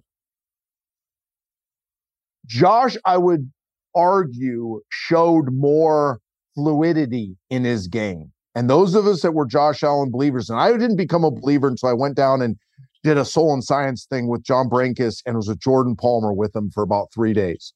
And Jordan was able to show me that, yeah, there's some limitations right now as a thrower, but watch the athlete and watch the presence and watch his fluidity within his movements as well as being a muscle car, right? Like he's a muscle car that had Ferrari twitch to him. I don't know if Will Levis has that piece to it. He hasn't shown me that piece. Uh, he also hasn't shown me the Josh Allen's one of the greatest dudes in the NFL. Like he's got DQs out the yin yang. He walks into a room and everybody in that room goes, wow, that's Josh Allen. This room just got better. I don't know if Will Levis has that. He better prove that over this stint, this pre draft process. Otherwise, I think there's red flags on his lack of fluidity and his lack of DQs. Now, I hope he proves me wrong. You know me, I root for all of them. But I think there's more red flags to Will Levis than there was Josh Allen. But I'm telling you, that's what the NFL people are saying. Okay. Uh, what are we? A couple weeks on the job? What's it feel a like? Month. Uh, you know, I'll say this: there's nothing that's happened that I haven't been prepared for. Um, I think my football life has prepared me for whatever comes up. It does feel like you're drinking by a fire hose because there's so many important things that you have to get done so you can win games next year. But there's also these urgent things just to get to the next day, right? As you're rebuilding a building, you're rebuilding a staff, you're rebuilding how you your recruiting philosophy, your player development philosophy, your academic policies, your off the field policies. Like there's a lot to this job, which everybody knows that yeah, your bat the battle for a month has been everything's important, what's urgent. And I think it, I've leaned on honestly being an old fart and raising kids and doing other things in life like owning businesses and being an investor and working at ESPN and starting the Elite 11 and all these different things like the CEO type things. The CEO type background has really helped me deci- decipher between important and urgent. We'll get to all the important stuff, but there's some things that are urgent right now uh, so we can go from good to great that we've had to focus on and part of that's getting the right people in the building brian I, it's all about who you hire i remember yeah. I was on tv all those years i've done a couple interviews here locally and and they're like you know, you're pretty critical of coaches when you're on TV. And I said, no, I was actually very complimentary of the ones that hired good people. I was very critical of the ones that thought they were the reason. And I think the biggest thing I learned in my football life is that the head coach might be the the most overrated person in the building outside of one thing, and that's who he hires. Um, that's my number one job is making sure that I this is a talent acquisition business. It's not just players, it's people. And you know, your dietitian, your academic services person, your human development person, your character development person, your offensive coordinator, your strength and conditioning coach. You know, I go your director of recruiting, your director of recruiting strategy, your operations person, like all 40 hires you're going to make. And you got to make sure you hire the right people because at the end of the day, they're the ones that are going to determine wins or losses my greatest responsibility is making sure it's the right kind of people with the right type of pedigree, with the right type of figured outness that are coming in the building so that our kids, these 120 plus student athletes, get the fullness of us, get the very best. That's really what's people ask me, it's been fun. No, it hasn't been fun, but it's been energizing because there's that challenge every morning when I wake up on that couch, because that's where I sleep when I wake up on that couch and I at 5:30 or 6 and I'm tingly because I know the challenge ahead of us is great, but it's really a great challenge for me to make sure I get the right people in the building. I can't wait, man. Uh like I said, you look good in green and it's uh, slimming. As long as I keep the darker stuff on, it kind of has the black effect, kind of slims me a little bit. I figured you just weren't eating and you're not you're not you're not able to go drink and golf anymore. So yeah, just there you go. Like, hey man, you look terrific. What are you doing? You not eating. Me, you know me too well. I'm about to get on the Peloton today. Though. I'm going to start the new year right. All right, sounds good. Thanks, Trent. Appreciate you, buddy. This episode is brought to you by Vuori. It's time to ditch your old workout fits. Seriously, just let them go and try Vuori clothing instead. Their activewear is unbelievable. Sometimes I wear it and I go, do I look too good? I don't want to be at this peak level of awesomeness in their joggers every single day. This is going to be hard to maintain, but that's what the joggers do for you. Whether you're sort of business cash, whether you're just around the house, whether you're working out, whether you're getting on a plane and you're going to be in your seat for a long time, the joggers just give you a hug for the entire flight. It's soft, it's comfortable. You're never going to want to take them off incredible versatility. You can wear it while taking part in different kinds of exercises, running, training, swimming, yoga, and more. Vuori yoga class, that just makes sense. The Sunday Jogger is the number one go to. And of course, the core short out now. Get yourself some of the most comfortable and versatile clothing on the planet. Our listeners get 20% off their first purchase at vuori.com slash Ryen, R Y E N. That's V U O R I dot com slash Ryen. Let's talk some NFL. Uh, it's someone I've known a really long time, Mike Giardi from the NFL Network. Uh, go way back. He was really, honestly, Mike, you were one of the first guys that was uh, a Russillo believer. So I'll always appreciate it, man. So good to see I, you, Brian. I go back to those days. I used to say to you even then, I'm like, nobody works harder. You like so the thing that you've established your platform as that the guy that is constantly grinding tape and watching games. That was who you were 20 something years ago. Well, I, no, I appreciate that, man. Uh, the I missed the old NECN $75 check because that was a big deal. That was like, I they were like, "Can you stick around and do?" I'd be like, "Yes, yes." yes. Every and Saturday then, night, that was yeah. the Saturday night shift for years. As I would go in there and do a little uh, cable news with Mike. God, yeah. I can't believe I said yes to that many Saturdays, but that's that's you where were, I was at. You were, you know, there was at one point you're like, "Can I be a Sunday guy now?" I'm like, "Yeah, yeah, I think you've earned the Sunday role. Let's let's get you in on Sundays." okay, the reason I wanted to have you on, there's a bunch of different things that I want to talk about. Um, you're a terrific football guy, terrific football mind. You've always been that, and it was funny because you know we'll catch up every now and then, and Stidham who has this incredible game for Vegas. And, you know, I don't even care that they lost because now if I'm a Raiders fan, I'm like, wait, do we actually have something? And we've seen plenty of young quarterbacks. And I still remember Sam Darnold beginning with the Jets. You're like, okay, they've got their guy. And then, then, you know, you look at everything that's happened. But you were, you know, not only doing the national thing, but you're still located in Mass. So you're very connected to the Patriots. And Stidham's drafted in 19. That's year, Brady's last year there. And then coming into 2020, we don't really know what the plan is. It feels like he'll be the guy, but then Cam comes in. What was it like kind of as the team broke camp? Take us through that timeline of kind of who Stidham was, then ultimately losing the job and never really playing that much significant football in New England.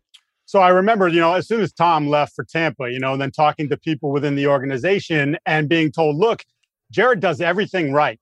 You know, he practices well, he studies well, he's a smart kid but they said, look, we haven't really seen him in a game. So we don't know what it's going to look like when, you know, things get tense and you got to drive your team 75 yards with no timeouts in under two minutes. Like we don't know what that's going to look like. And so then you have the COVID, right? So you have this entire offseason is completely disrupted.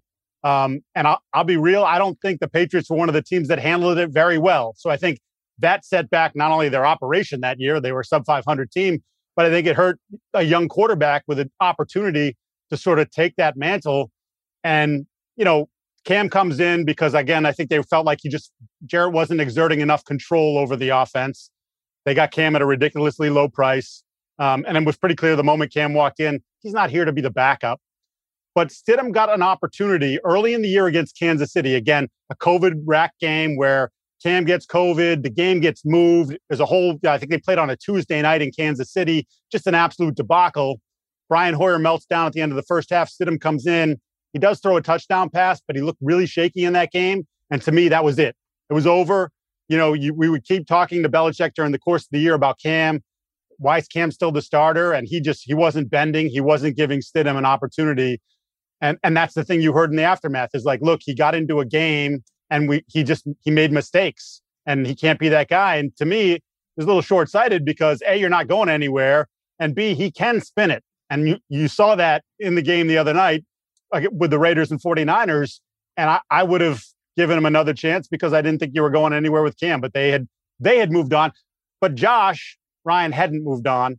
And I remember talking to Josh after the season, and Josh said to me, Look, it was just an odd year and it was a really tough year for younger players.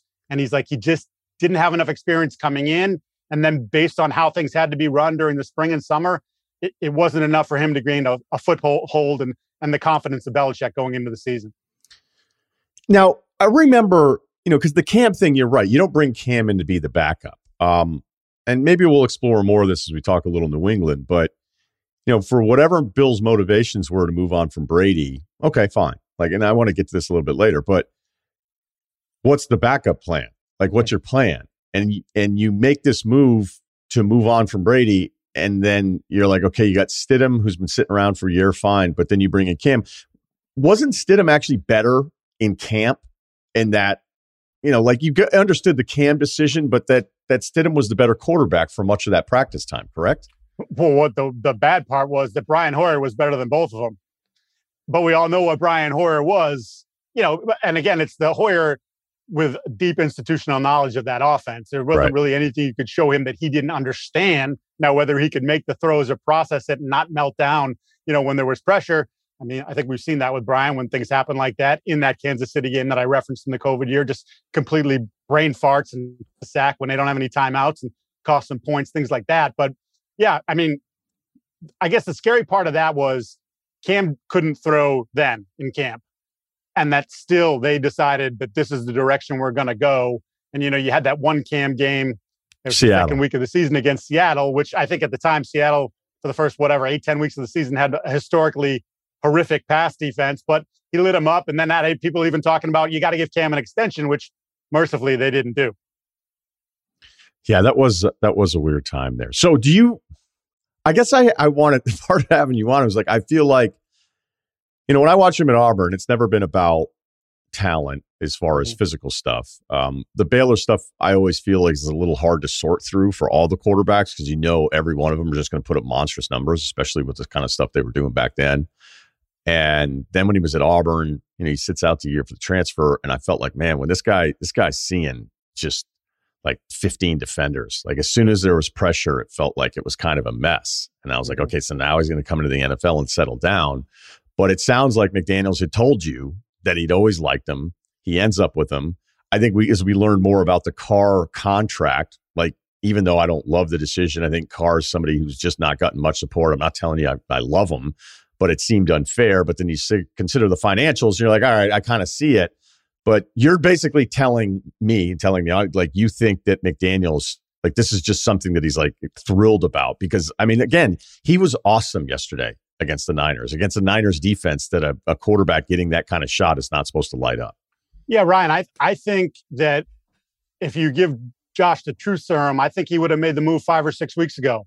And I think because of who Derek has been for that organization, because of you know last year soldiering through all the things that he had to soldier through and still getting them into the postseason, I think he felt like the guy he sort of earned the right to continue to play, even though I'm not happy with the way he's playing.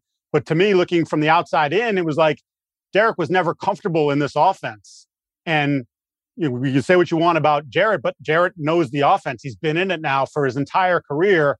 And I thought to myself, like, he probably gives them a better chance to win, uh, even though he doesn't have nearly the experience that Derek had. So I think you saw some of that.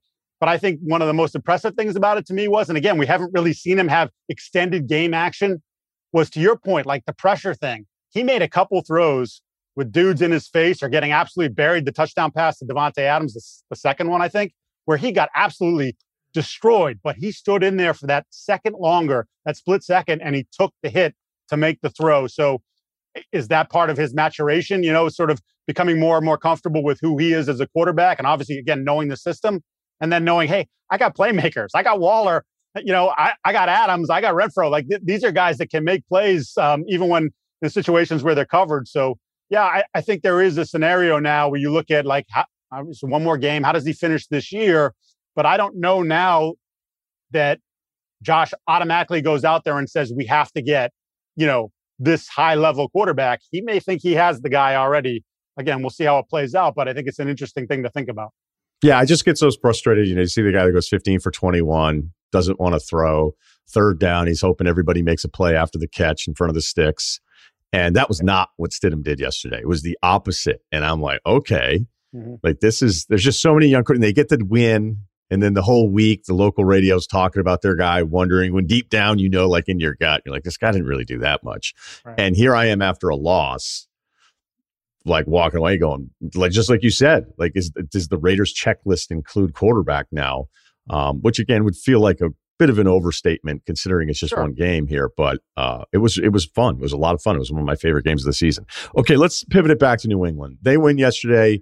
Bridgewater gets knocked out of the game. I thought the pick like people were talking about his hand in the hand injury, it was still a bad decision to yeah. throw it, try to throw it into that spot. And then Skylar Thompson comes in, talk about a third down throw short of the sticks. I think he had one on third and long to the left where he threw it, and there were three defenders waiting for the player. And then, you know, he's over there with Mike McDaniel, and they're all just kind of talking it over. So the Pats get a win. They still have a chance to get into the playoffs. You've watched them all season, you've covered them. Who are they? Uh, they're a mid-league football team, you know, um, particularly offensively. I mean, I think they're a below average football team offensively. You look at, I think, going into the game yesterday, they're averaging 21 points per game but then that was with seven defensive scores and a special team score. They added another one yesterday, and they now have eight. So that knocks the number down even more. Um, th- they've never had any kind of flow. They don't have any kind of identity. And when you talk to people around the league, um, the design is very simple. And there are, and that was their point. They wanted to because of the Brady offense, right? They kept extending the Brady offense. You, long plays got longer because Tom would say, let's tack this onto it. So you have this this play call that takes 15 seconds to read, right? And the receivers have six and seven options. And and the point of stepping back when Josh left was, all right, we're going to simplify this. We're going to make it easier. We're going to give our receivers less options. Well, in doing that, they took away one of their quarterback's best traits, and that's his intelligence. He doesn't need it simplified. Maybe the other guys did, but he didn't. So I think right away you're taking his brain a little bit out of the equation. And let's face it, he's not Justin Fields. He's not even Trevor as an athlete. He's certainly not, you know, Trey Lance, we haven't seen a bunch of, but like these elite athletes, he's a pocket passer. It's better mobility than people think, but he's not a runner. He's a pocket passer. And they took that part of away from him. And I mean, he hasn't liked it. Um, ownership doesn't like it. What's happened here? The players, I mean, the, the thing that stands out to me, Ryen, is like, so I watched it in the spring and in the summer, and I'm like, I mean, you saw the tweets. We're all like, this is terrible. It, every day, the offense is not getting better. Every day, the defense looks like they're a thousand miles ahead of the offense. Mac looks more uncomfortable than he ever did, even during his rookie year. But to me, the big telling point was visiting other training camps, and then even when the season started and going to other teams and having expatriate players tell me, I'm still getting calls and texts from those guys, and they don't know what the hell they're doing. They don't understand why they're doing it. They don't understand the direction, the plan, etc. And to me, that's pretty telling that even once the season started, guys are still getting on their phones telling their old teammates or old college teammates, like, bro, we took something that was pretty good last year, 10 and 7, decent offense, right? And we have taken it and stripped it way back. And it's clear they're they're not, I mean, they're an impotent offense by and large. Just so I'm clear here, you're telling me current players are texting former teammates that are all part of the New England family going, I don't know what we're doing. Exactly. Exactly. Which I thought was really stark. So to me, I, I kept saying to people like, because of course, and you know how the Boston media in particular works with sports radio, the pile on effect. Like Matt Patricia's this, that, the other thing, calling them all kinds of names. Joe Judge is this, that, the other thing, calling them other names. And I would just say, look, I can only judge them on what they're doing here, and I want to see it when it happens. But you know, as you move through the summer, you're like, this doesn't look right. This doesn't feel right. I'm getting vibes from players. You're hearing things that you don't like, but I'm saying, okay, well, let's wait till the season. Give me some evidence. Show me four or five games of what it looks like, and they did. And guess what? It looked the same as it did in the summer. And even to some of the stuff that they were trying to do, Ryen, like the, eh, adopting some of the McVay Shanahan stuff with the with the zone running, they don't have the personnel for that. I don't know why you would say to yourself, "Hey, let's do something that we haven't really done much of. Let's do a lot of it." They've devoted a ton of time to it during the off season, and then oh by the way, once they got to the season, they were like, "Yeah, this doesn't work," and they threw it out. I feel like I have a rant in me here. Um, go, but I've already, go for I've, it. I want to hear it. No, but I've already talked about it. Like I'll never understand moving on from Brady and having no plan. And they had no plan. Yeah. You want to move on from him? Fine. You want to tell me 2019 he was regressing? The numbers would back it up. The eye tests would back it up. They didn't do him any fucking favors though, as nope. they always took advantage of the situation where it's like, ah, we'll just kind of do this. And then you think about the draft record, which is inexcusable. And when he was questioned on it, I don't know, a couple years ago, it really bothered him where his answer was like, well, you know, had some pretty good ones here too. And you could tell it was like, oh, he actually even addressed it. So he was pissed. He was almost like it was insulting for anyone to suggest he's been bad at drafting. And then I think like, where's the talent on offense? I go, well, you know, they don't like to spend. And then I looked up the cap numbers and the combined cap hits for yeah. tight end and wide receivers, I believe is number one in the NFL. Yeah. So disgusting. Not only are they not drafting it right, they're spending the money more money than anybody in these positions, and they're not really getting difference makers. Now, I guess I'll just, no one else would survive it, but he deserves to survive it because of what he's done. Um, and I know how the city's turning on him, and now it has become, oh, it's only because of Brady. Look at his one loss with all the other stuff. I refuse to believe that. Okay, I've I've talked to too many people that have played for that guy over the years that tell me Belichick is is that guy. He really is that great of a coach. Uh, you want to start getting more difficult about it and say, well, he's not number one overall. And this proves, okay, fine, I'll hear the argument. But I, what I won't hear is that he deserves to be fired and that he's terrible and it was all a mirage for 20 years. It doesn't, that doesn't happen. Okay.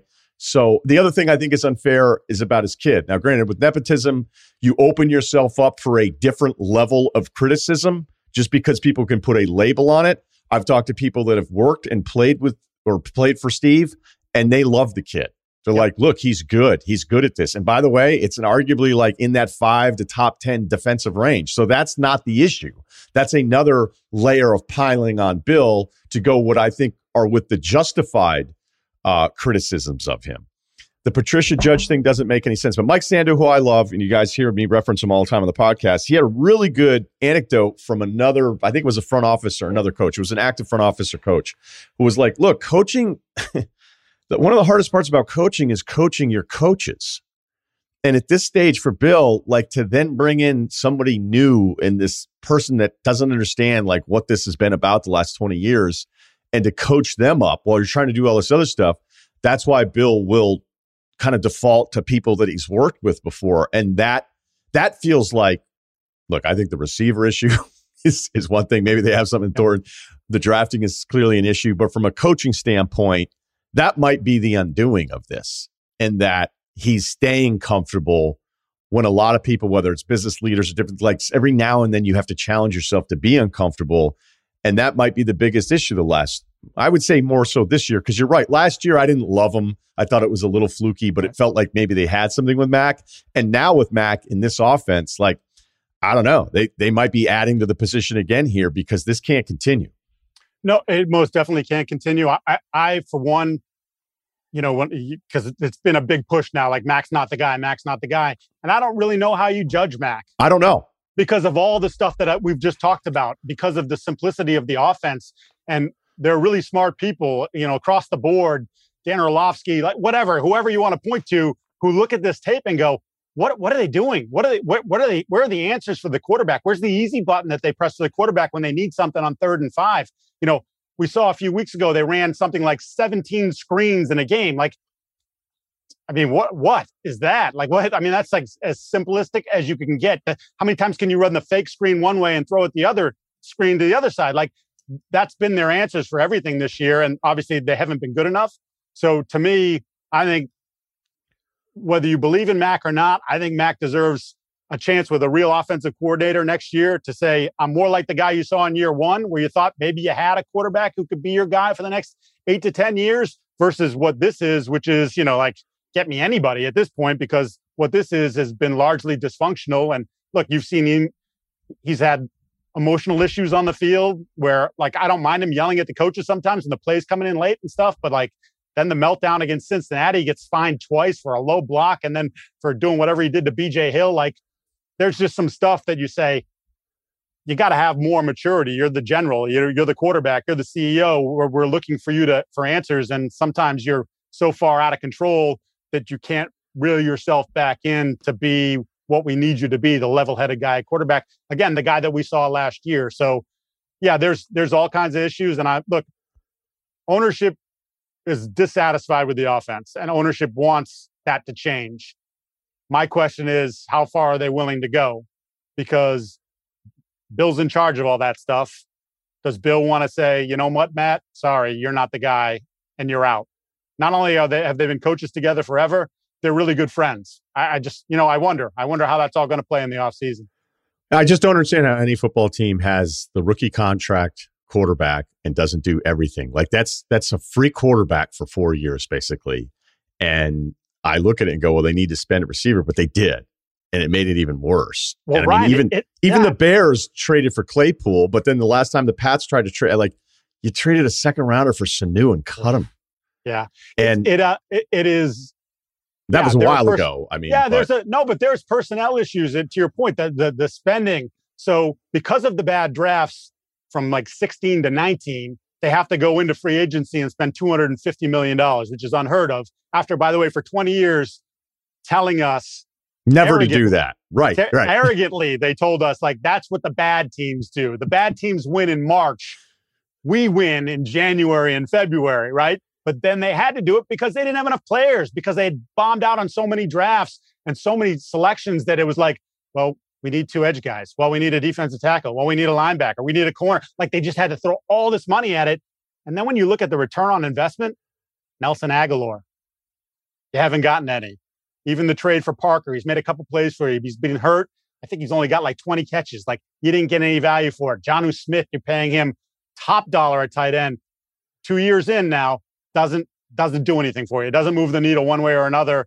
And if they could walk away from him, I think they would. Except his contract money got pushed into next year, so I think he's around for another year. It just they di- they didn't get nearly the bang for their buck with all that money they spent. So they did it, and they kind of ended up like a lot of other teams, middling football team with some bloated contracts and still in need of a lot of help. Okay, as we finish here, and the reason, like, I normally wouldn't spend this much time on the Patriots because I don't think any of us think they're any real threat, but I think Right. it has a chance to be the most interesting offseason for any team. Uh, do you think Brady would come back? I I don't because I think and just having talked to some people that know him, the idea is like, oh, it would be great to come back and have your swan song here, but it's never going to be what it was. It's not the same thing. And obviously, if Tom's coming back here, then Matt Patricia is not your offensive coordinator, and Joe Judge isn't your quarterbacks coach. Like, there's a lot of things that would have to move to bring him back. And then from an ego standpoint, does Bill want him back? Like, oh well, you know, we screwed up. Now I'm going to bring you back. Yeah, I- that doesn't. That doesn't I, I don't, like. I don't see it from I don't see it from either side, quite frankly. Where do you think the relationship is between ownership and Belichick? Well, I think like it always is. It's always been a little bit abrasive, right? Because he doesn't treat them like they are the owners of the football team. That's, I mean, you know, he'll say some nice things about them, but when you've seen the video, that's the common interactions. He doesn't. They used to have to go to Nick Caserio to get information on the football team when Nick was the de facto GM because Bill wouldn't really tell him anything. And then there were times where Nick didn't even know because Bill was the one doing it. Like Bill wasn't counseling anybody. You know, he was just okay, yeah, we're going to trade for this guy. Make the call.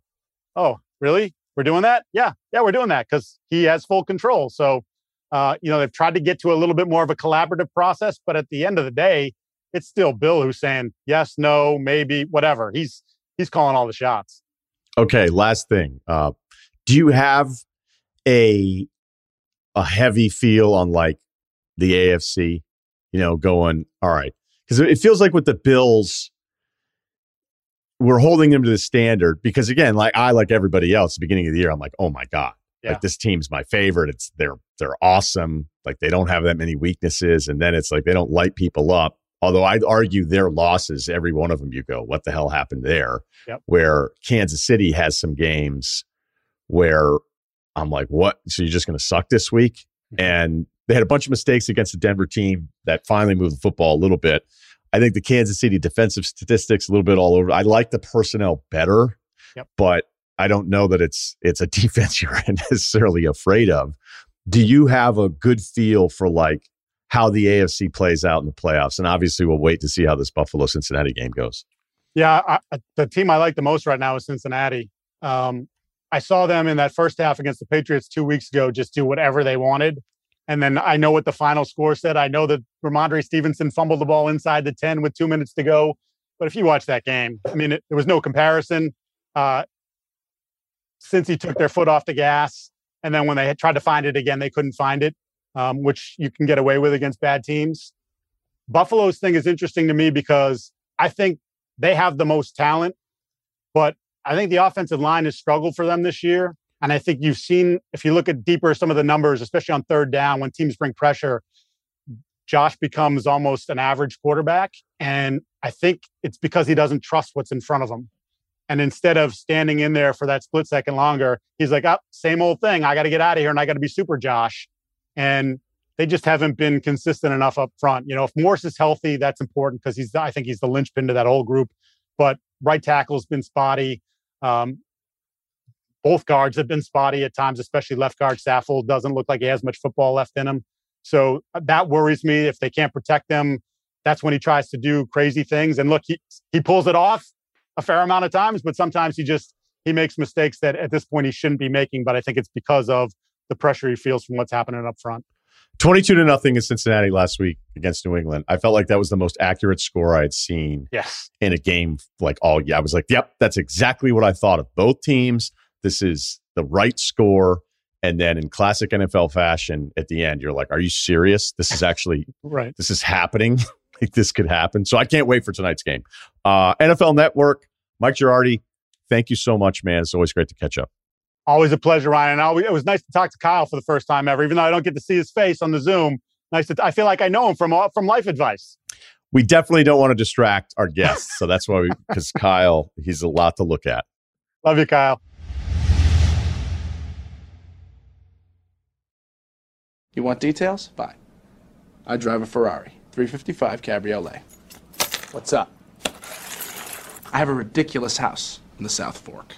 I have every toy you can possibly imagine. And best of all, kids, I am liquid. So, now you know what's possible. Let me tell you what's required. Life advice in 2023. We're going to get off to a good start here. Excited about some of the emails, but we got to do a little check in. Uh, by the way, the email address is lifeadvicerr at gmail.com. And to wives and girlfriends, welcome into the podcast. We did an hour or so in the beginning. We talked a bunch of football. No basketball today. We'll get back to that on Wednesday. But yes, the first hour or so is a lot of football on Mondays. And then we do this part that you listen to. How was your New Year's, Kyle? Um, it was so touch and go. We ended up just staying in. Um, went to Ralph's, got some champagne and some wine and some food and stuff. It was really we didn't get as um a clear thing on where this teenager was going to be spending New Year's. uh, there was sort of a one of those things where uh, the mom was like, "Oh well, you know, I gotta see because I'm not so sure how they would get there." And I'm like, "Oh, wait a second. So this is a, this is like a pickup situation? Uh, I don't know." So um, we were kind of just waiting it out, hoping that it would all fall through, and it did fall through. Um, and you know, we love the teenager, and we'd we'd love to have him around at another time that wasn't uh, New Year's Eve. But it, it was all for naught because it was downpouring. And uh, I don't know, just sort of had one of those feels like, yeah, let's just watch the East Coast New Year's on TV and I don't know, maybe watch Curb or something. So that's what we Did you make it to midnight though? Yeah, I, I, fell asleep at eleven, and then and then I woke up, you know, kind of just by my own body clock at like eleven forty, and she was she was like, glad, glad you did that, glad you woke up because I thought I was gonna have to do it. So all in all, it was a good night. It was fine. So wait, you get out of bed and party again? No, it wasn't really a party. It was just sort of like uh, I was nursing a terrible, terrible hangover uh, that day anyway. So it was just kind of a slow moving day. And um, I don't know. I think it worked out as it well. My group went out that night, and it turns out one of my good friends got puked on, um, like directly. So I mean, who knows? That could have been me if I was out there. So direct shot. Yeah. yeah. And then so the guy went- said, "You don't have to yell at me." So that's sort of our joke now. Is he, was like, he said, "You know what you say when you get puked on?" He said, "What the fuck?" And the guy was like, "You don't have to yell at me, man." So that's our sort of running joke now. So every time the guy talks to us, we say, "You don't have to yell at me, man." Well, so Friday was your night. Friday was your night. Then, yeah. yes. Okay. Yeah. All right. You know, that's kind of the vet move. I like that. I like that. The real vet move, the old service industry move, is to go out the night after. That's, you know, there's a bartender you like, you just go, hey, I'm going to go out the night after. Um, there's also people to be like, seriously, dude, you're going out again tonight. Uh, I think I'll never forget one time, which was Burlington. I was bartending at Rasputin's at that point, and there was these two dudes who had just turned 21, and I think they went out like 40 nights in a row, like 40 nights in a row. And the owner, like, who was my buddy, just didn't even know him that well, but we were just dying laughing at the streak that these guys were on. And to be honest with you, to credit to them, they weren't like losing their shit every single night they were just in the mix because it yeah. was legal and they were fired up and they just want to be in the mix every single Had that night. ID ready. Yeah. ready. My buddy was like, dude, you guys have to stay in one night. Like you have, there has to be one night you can't go out. Like it's not that, this isn't that great. And it's exciting. Like, I remember I was flipping my ID out like it was a fucking pack of Kools. Like I was like, I was ready. I was like, look at this, man. Come on, please yeah. take my ID. It's a, it's a, a tough time to get a handle on. I still okay. have trouble with it. Let's go to the emails here. Okay. This one is very personal, Kyle, and you are to blame. Okay. Thank you for not, you know, you could have just deleted it and not sent it to me, but this I is how accountable. I don't right, even know what you're talking about. This is how accountable you are. Girlfriend who listens to the pod just went through my phone. So I hope she's listening right now. 5'11, 165, chicken legs, but I don't skip leg day. Sometimes biology just wins. I'll keep at it. Um, he's 34. Yeah, so I don't know if those legs are going to fill out. Uh, started dating a wonderful 27 year old. He goes he he goes to type out female and then crosses it out and says women, woman, singular, not plural. Big fan since the SVP days. Thanks. Love the pod. Introducing my girlfriend to Life Advice has been a huge win. She adores Kyle, gets bummed out when you go down to two episodes a week, and has generally been a great source of entertainment and connection for us. She's been listening for two years now, listening intentionally in quotation marks, as you'll soon find out. I've always gotten the sense that she's checking in and out of the stories, but all good. So she's not super locked in. She should be for this one because it's about her. Um, our minds get busy, especially driving around getting errands done. No problem. Flash forward to tonight. New Year's Eve party at her family's house. We've got aunts, uncles, cousins, friends, around 30 people. I'm more of an introvert, even as a distance runner. Oh, another distance the rare. Runner. It's a rare. Although I guess you could, you know, hey, what's that guy do? He just runs and doesn't talk to anybody. I'm surprised I don't run. Uh, but he's chopping it up with everyone, and I get along great with the family, holding babies, playing games, doing shots with her mom. Whoa, whoa. It's a good sign. Yeah. It's a good mom's sign that you're in if you're doing shots yeah. with mom. Sounds like her mom's awesome. All around fun night. I even kept my cool as the brother in law chimed in with painfully wrong takes during Ohio State, Georgia. Good for you, man. So I have a beautiful girlfriend. We treat each other well, reaching a point in a relationship where we felt closer than ever. And yet here I am at 5 a.m. New Year's, now New Year's Day, wondering what the fuck just happened. Oh, no. Well, as you can imagine, a night like tonight, the drinks are flowing. We're staying at the family house, and I end up in bed before her and fall asleep.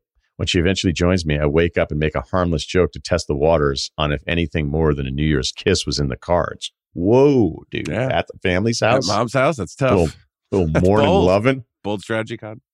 She responds with, quote, Why don't you ask Dua Lipa? Okay. The fuck? Is she hammered? That sounds like something I would hear from a hammered person. No, no. This is he reaches over in the morning. Dudes know that move, although I think that's a tad aggressive at the parents' house, but what are you gonna do? Some people just you know. And she says, Why don't you ask Dua Lipa? Initially very confused, I then remembered I drunk I drunk DM'd Miss Lipa wishing her a happy new year.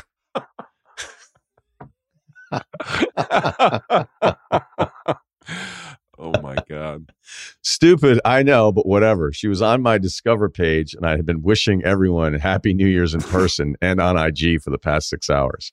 In my slightly drunk and sleepy stupor, I connected the dots and asked my girlfriend, Wait, did you go through my phone? So to back up, so the Discover page is like what? Like who you follow, and then it just sort of like the feed. And I think you're it's not who you follow. I think the Discover page is like, or no, Oh. the, maybe that's the Explore page. Maybe he's saying that. Maybe, I think they're the same thing that he's talking about here. I think it's just stuff that like you you don't follow, but the algorithm thinks you like. Okay, so yeah, all right, right. Okay, so just hey, here's a bunch of stuff and whatever. So he was hammered and started wishing everyone happy New Year's in person for for hours. That's tough. I got about five minutes of that in me. then I got missed texts. Six but hours, dude. Come on. Six hours. She should be more mad at you not being. I don't know. All right, so then he asks, "Wait, did you go through my phone?" Then I get hit not only with the confirmation that she's listening to the pod, but one of the most frustrating misunderstandings I've ever been a part of. She says, "quote Kyle said Oh, go through the on. phone once a year."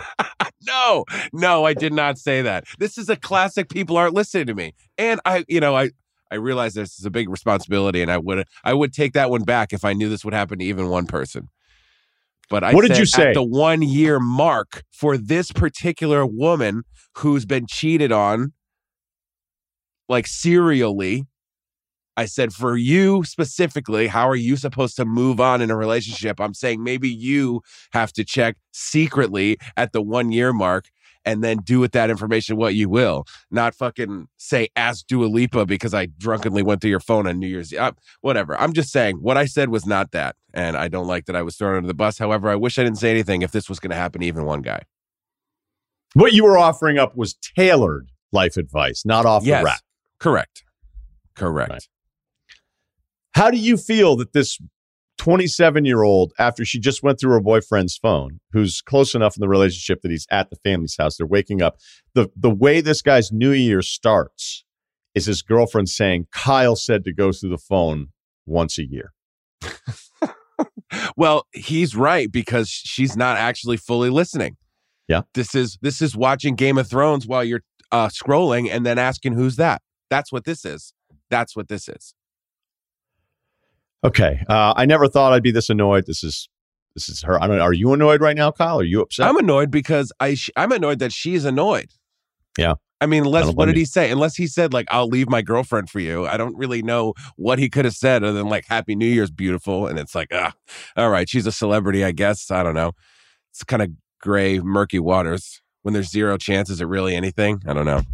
All right. So he says, he continues here in the email. I never thought I'd be this annoyed or frustrated with someone over something so seemingly harmless. I'm an open person and don't have things to hide. Aside from DMing celebrities, I know won't respond, I guess. I want to give my girlfriend every reason to trust me, but damn, that invasion sucks. Yeah, sorry. It just feels like all the work we've done to build up trust and confidence with each other was actually a house of cards, and she has these doubts or insecurities all along.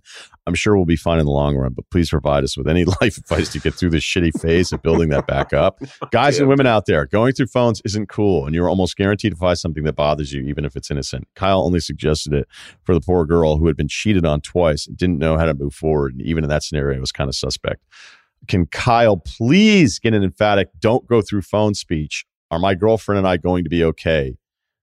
Um, is Cerruti's hot cousin the answer for me now? Thanks for the help. Cerruti does not like the hot cousin jokes. I He's got a nervous I- smile on. It's No, like a chuckle you don't get from him often.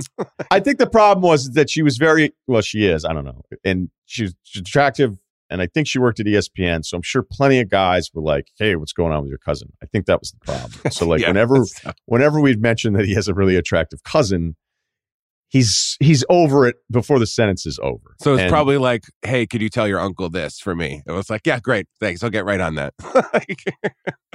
It's like in that, like he probably got that just as often. Like, hey, man, you should tell your uncle this. I'm like, all right, cool. yeah. So I don't. You think people would go through the uncle on that one? I'm I'm a little confused right now. No, I'm Or- saying it's similar. Like he was probably as fed up with the "What's up with your cousin" as I was with Yeah. "Hey, you should tell your Okay. uncle this" for me. All right. Well, let's let's not bring her up anymore. Um, He's not even here to slap Yeah. this down. he's not even here to talk about it. Never mind her. So we'll get back to the email here. Kyle, do you want the floor here? I mean, he said exactly it. Like I said it for this. Like going through phones is for damaged goods, right? If you are if you're cool labeling yourself as damaged goods, that's fine. This that girl, uh, woman, uh, that sent in that life advice was clearly damaged goods. She, Oh, wow. I mean, she she would she would she knows it. She's like, what the hell am I supposed to do? She is damaged goods, and because she's got a terrible, terrible story. The fact that I mean, I know I haven't. Oh, heard you're talking about you're talking about last week, not this yes, one. not this Right. woman. Because yeah, you're not woman. Damaged goods woman- is a little harsh for her offering up how hurt she's been in the past. So I don't know that. But isn't that what label her- damaged goods is? It's like I am so fucked up here. I don't know what I'm supposed to do about this. Well, people- how am I ever going to trust anyone? aren't that honest and be like, "Hey, I'm super damaged goods. What's well, going on?" yeah, you wouldn't Right. want to be so honest about going through the phone either. That's why I said do it secretly and don't be like, "Hey, I just went through your phone," unless you actually found like what this girl found, woman found. God damn it, about the you know flying to meet each other after business conferences, like you know.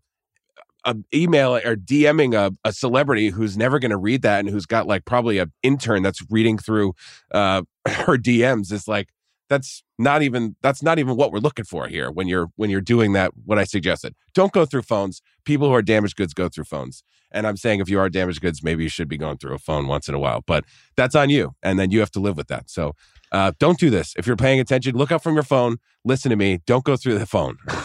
I'm sorry i said it. I'm sorry i confused anyone. She went through it. It sucks. Then you're always going to think about it. It's like the person, you know, I remember getting back together with somebody and then they kept turning the phone over when we'd go out. right And I'm like, okay. And I still wouldn't go through the phone.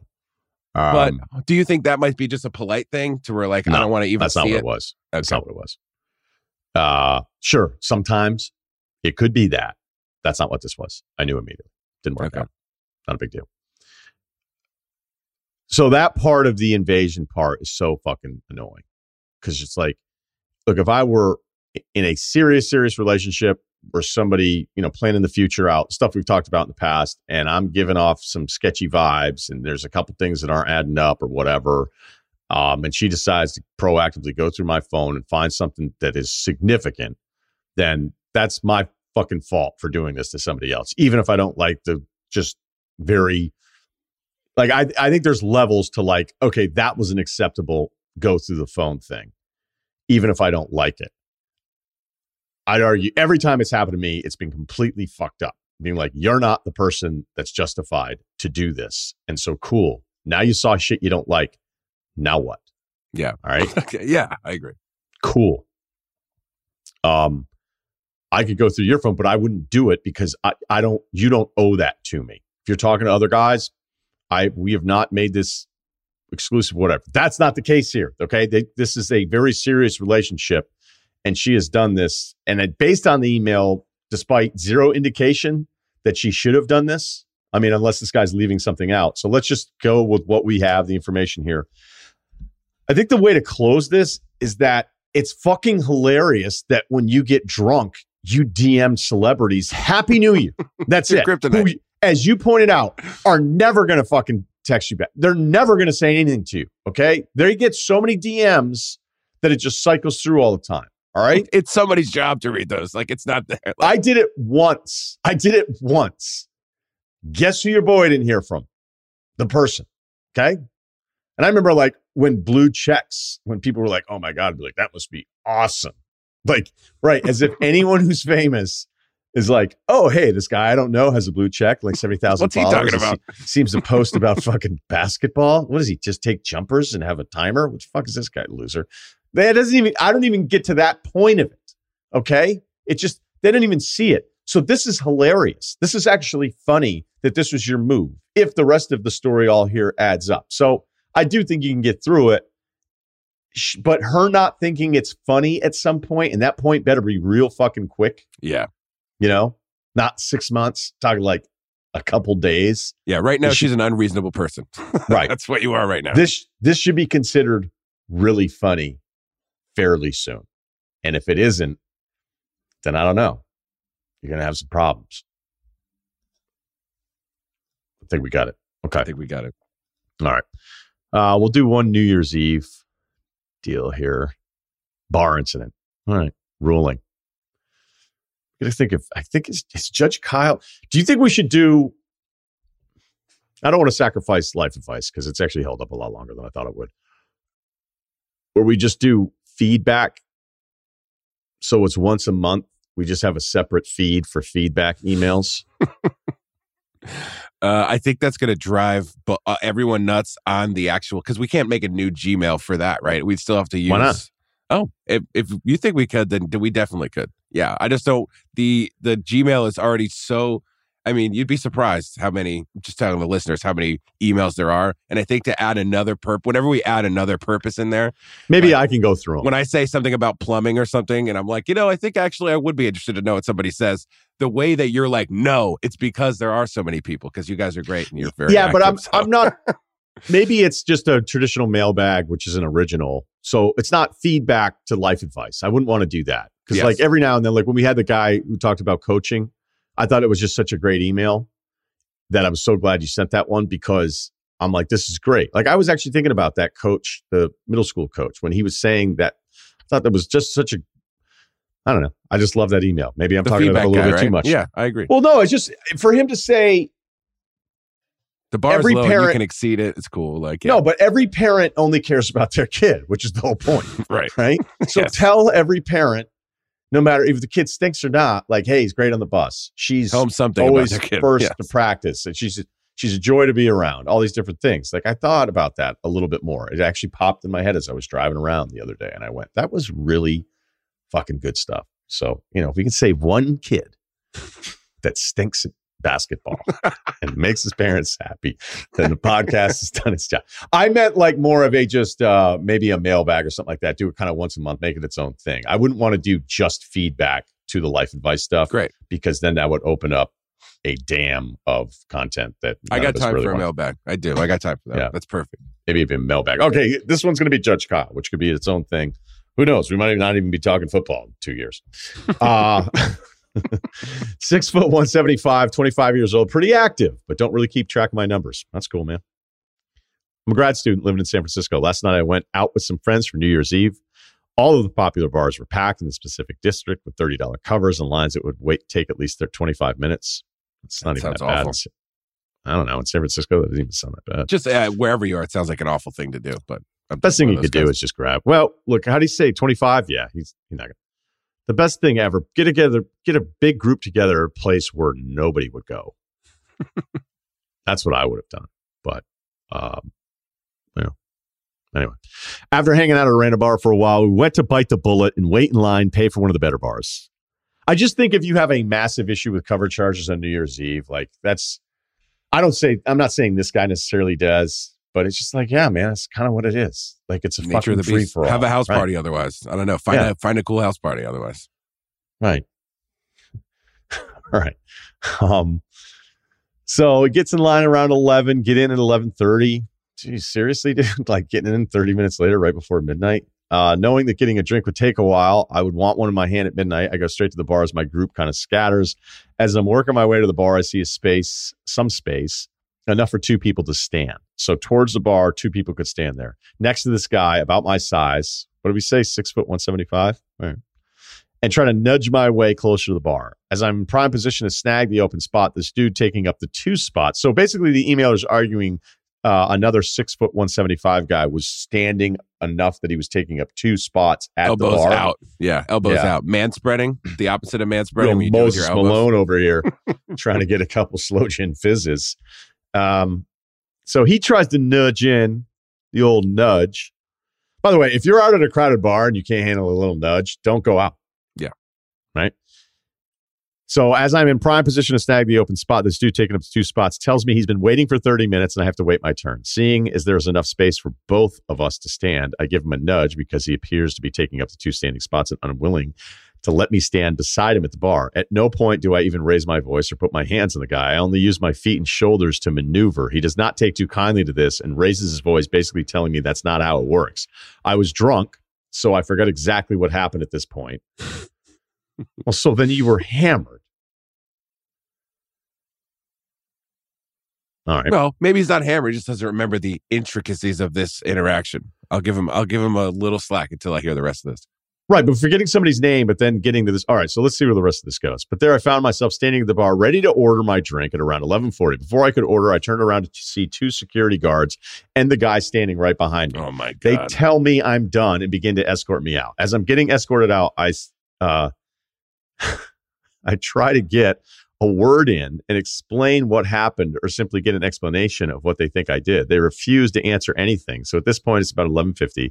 I waited in line for 30 minutes, paid 30 bucks, was kicked out within 15 minutes of getting in. Not ideal. I'm not sure I if I didn't nudge him, this whole situation couldn't have been avoided. So again, uh, I'm I'm sure if I didn't nudge him, this whole situation could have been avoided. But I think the dude was being a dick and mad that I was going to get a drink so quickly. Should I have waited my turn and respected the fact that he'd been waiting much longer than me, or am I in the right to grab a spot if it appears to be available and bypass the people who've been waiting longer? If he's mad. I feel like he should be mad at the bartenders for not serving him. I'm not saying it's the bartender's job to serve based on who uh, may have been there the longest. Also, is is it pointless to try and reason with security at that point? Kicking Yes. someone out at 10 minutes before midnight because some dude said they shoved him seems unnecessary. Any advice, insight on these types of situations would be appreciated. Love the podcast. P.S. If I ever met you in person and called you Ryan with an R, would that get a laugh? I don't think so. Uh, it sounds like none of you go out regularly. All right, so let's let's go through a bunch of different. It's, I mean, it sounds like you do a little bit, whatever. The other guy sounds like a fucking tool for going and telling on you and getting security guards. Okay, but there's a million moving parts here, so let's go through them. First of all, the security guards. They're working New Year's Eve. It's fucking miserable. Okay, they're definitely not going to talk to you about. Not big talkers on New Year's. Right. Yeah. Yeah. They're not big talkers usually ever. And they Right. kind of don't give a fuck. All right. Now, I think this guy's a loser for going to tell on you. So, wait, he gave up his spot to order a drink to go tell on you so that you got removed. Um, my guess is you probably were a little more physical than you wanted to. A lot of people don't like post play anymore. We don't see a ton of it in the NBA. So, you were trying to angle. You thought you saw your spot and you thought you were going to cut a lot of people. Now, I don't really blame you. It's a free for all. You're trying to get your drink in there, and it is up to bartender, good bartenders, to kind of keep track of who's been waiting and, and how long they've been waiting. Right? There's nothing worse than when the bartender, when you're standing there and you've got a good spot, and then the bartender decides to kind of like start picking other people around you, and you're like, "What the fuck?" Um, that's that's a shitty bartender. It's just a free for all. Like, hey, whoever puts puts their hand up, girls do it all the time. They cut everybody. They don't give a shit, uh, and they're rewarded for it all the time. So if this guy were there for 30 minutes, then he's already mad. Um, but just because you're trying to get a better angle, maybe, you know, you get that money out, have your order ready to go, especially 30 minutes before the ball's dropping. You know, I could kind of see like his, he's frustrated. The bartenders are slammed. Um, you probably thought you would hack, you know, life hack this when, you know, there'll be times, again, if somebody's next to me, they've been waiting longer than me, and the bartender comes up to me first, I'll be like, hey, he was there first. That's only probably because I bartended, right? And No, I, I, just do it. I never bartended. Tried though. well, there you go. All right. Well, good for you, Kyle. Good for you too.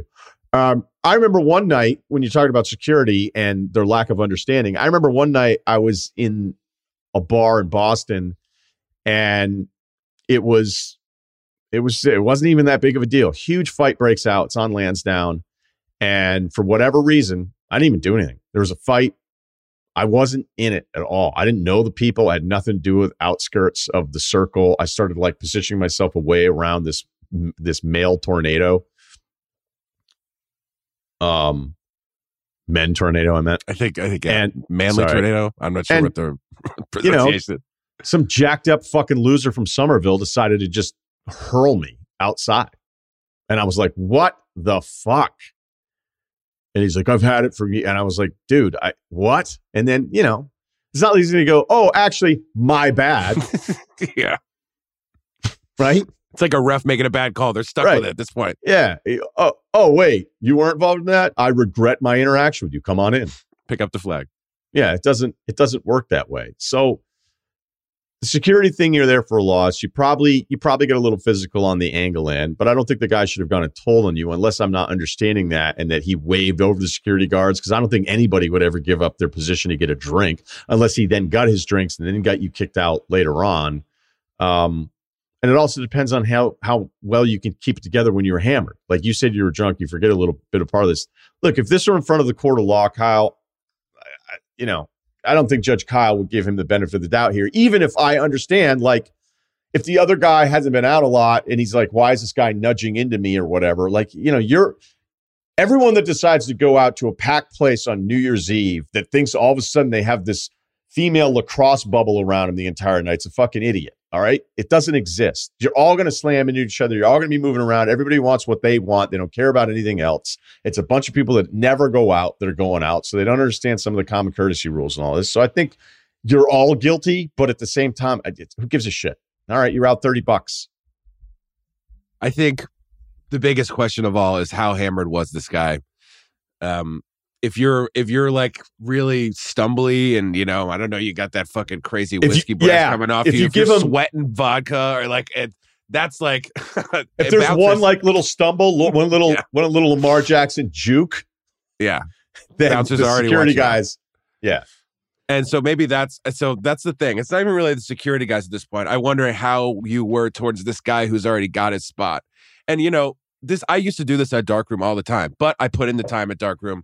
I mean, I'm six. I, we just found out I'm six three. I've been clocking myself at six two for all these years. I, we measured myself at Frolic the other day. I am six three. You're growing. So, yeah, well, you know, I just think I was being modest. I didn't want to say six three and six two and a half didn't sound right, so I just said six two. My license says six two, but we brought the measuring tape out, and I'm six three, man. So That's I just think you know that face popping over things. You know, if, if that's a face that you know that you know the bartenders know, that's sort of where I would benefit from that. So I know it's a, it's a sort of different situation with this hot bar on New Year's Eve that you probably you know probably don't have a lot of face value at. So and there's two different things. There's the there's the you know the what would you call this? When you're straight up on the bar and then you get skinny when you need to kind of just have your arm there and your credit card and just being like waiting you know? So i wonder did you did this one guy see you get skinny or did you like oh both of us could fit here if i'm getting you know in the normal way? So i think there's a bunch of things. This is it's a normal interaction um and i've I, i've thrown my weight you know into somebody too just been like listen there's a space here i know that you don't really think there is but i promise you there is just watch and i've done it in a way where i think i wouldn't be um you know assaulting somebody but definitely just showing here look i'm going to be right here so You gotta- i think yeah. I think I the think- best thing you go ahead. I just think it all comes down to how drunk you were because I mean, uh, you know, the security guards are always like scanning the room to sniff that out before you do something like, you know, extra aggressive. So if, if you were that drunk and maybe that's why the guy was like, get this fucking guy out of here. But I would say this is why I don't fucking go to new bars if I can help it. Because uh, if that exact same situation situation happened at my bar at dark room, let's say in the day, and that guy went and told the bouncer, they'd be like, Kyle, what the hell happened here? I'd be like, buddy, I was just trying to get in the bar and look, it's fine. So that's why I, I like to go to bars that I like. So I guess I understand that New Year's Eve is a is a different kind of animal, but this is exactly why I don't fuck around. Well, um, I think you said a couple really good things there. Get skinny. When you need to make a play, get skinny. You know, a lot of that traffic line of scrimmage. Just try to not get caught up in the wash. Uh, and the other the other thing too, because I know there's going to be all. Part of me was like, wait, did he know the security guys? But if he did, he wouldn't be. If he knew people that worked at the bar, this guy He would have just set it off with you. Yeah. well, he wouldn't. He also wouldn't be waiting thirty minutes for a drink. So it's not Yeah. like he worked there. It's not like he was friends with the bartender. Could he have been friends with one security guy or whatever? And he can't help him get a drink. All right, we don't need to cover every fucking angle. This is a paragraph on something that happens all the time. Not the end of the world, guy. You're going to be okay. Probably avoided that Uber surge though. So there's always a, always try to find that win somewhere. There's no way your friends left with you after they all paid 30 bucks to get in No. there. No There's chance. no way. You left out the all the good questions. Then what happened? Because they didn't leave. And at 25, those are the rules. Yeah. Sorry, man. Okay, that'll do it for life advice today. Thanks to Kyle and our guests. And we'll be back on Wednesday. Ryen Russillo Podcast, Ringer Spotify.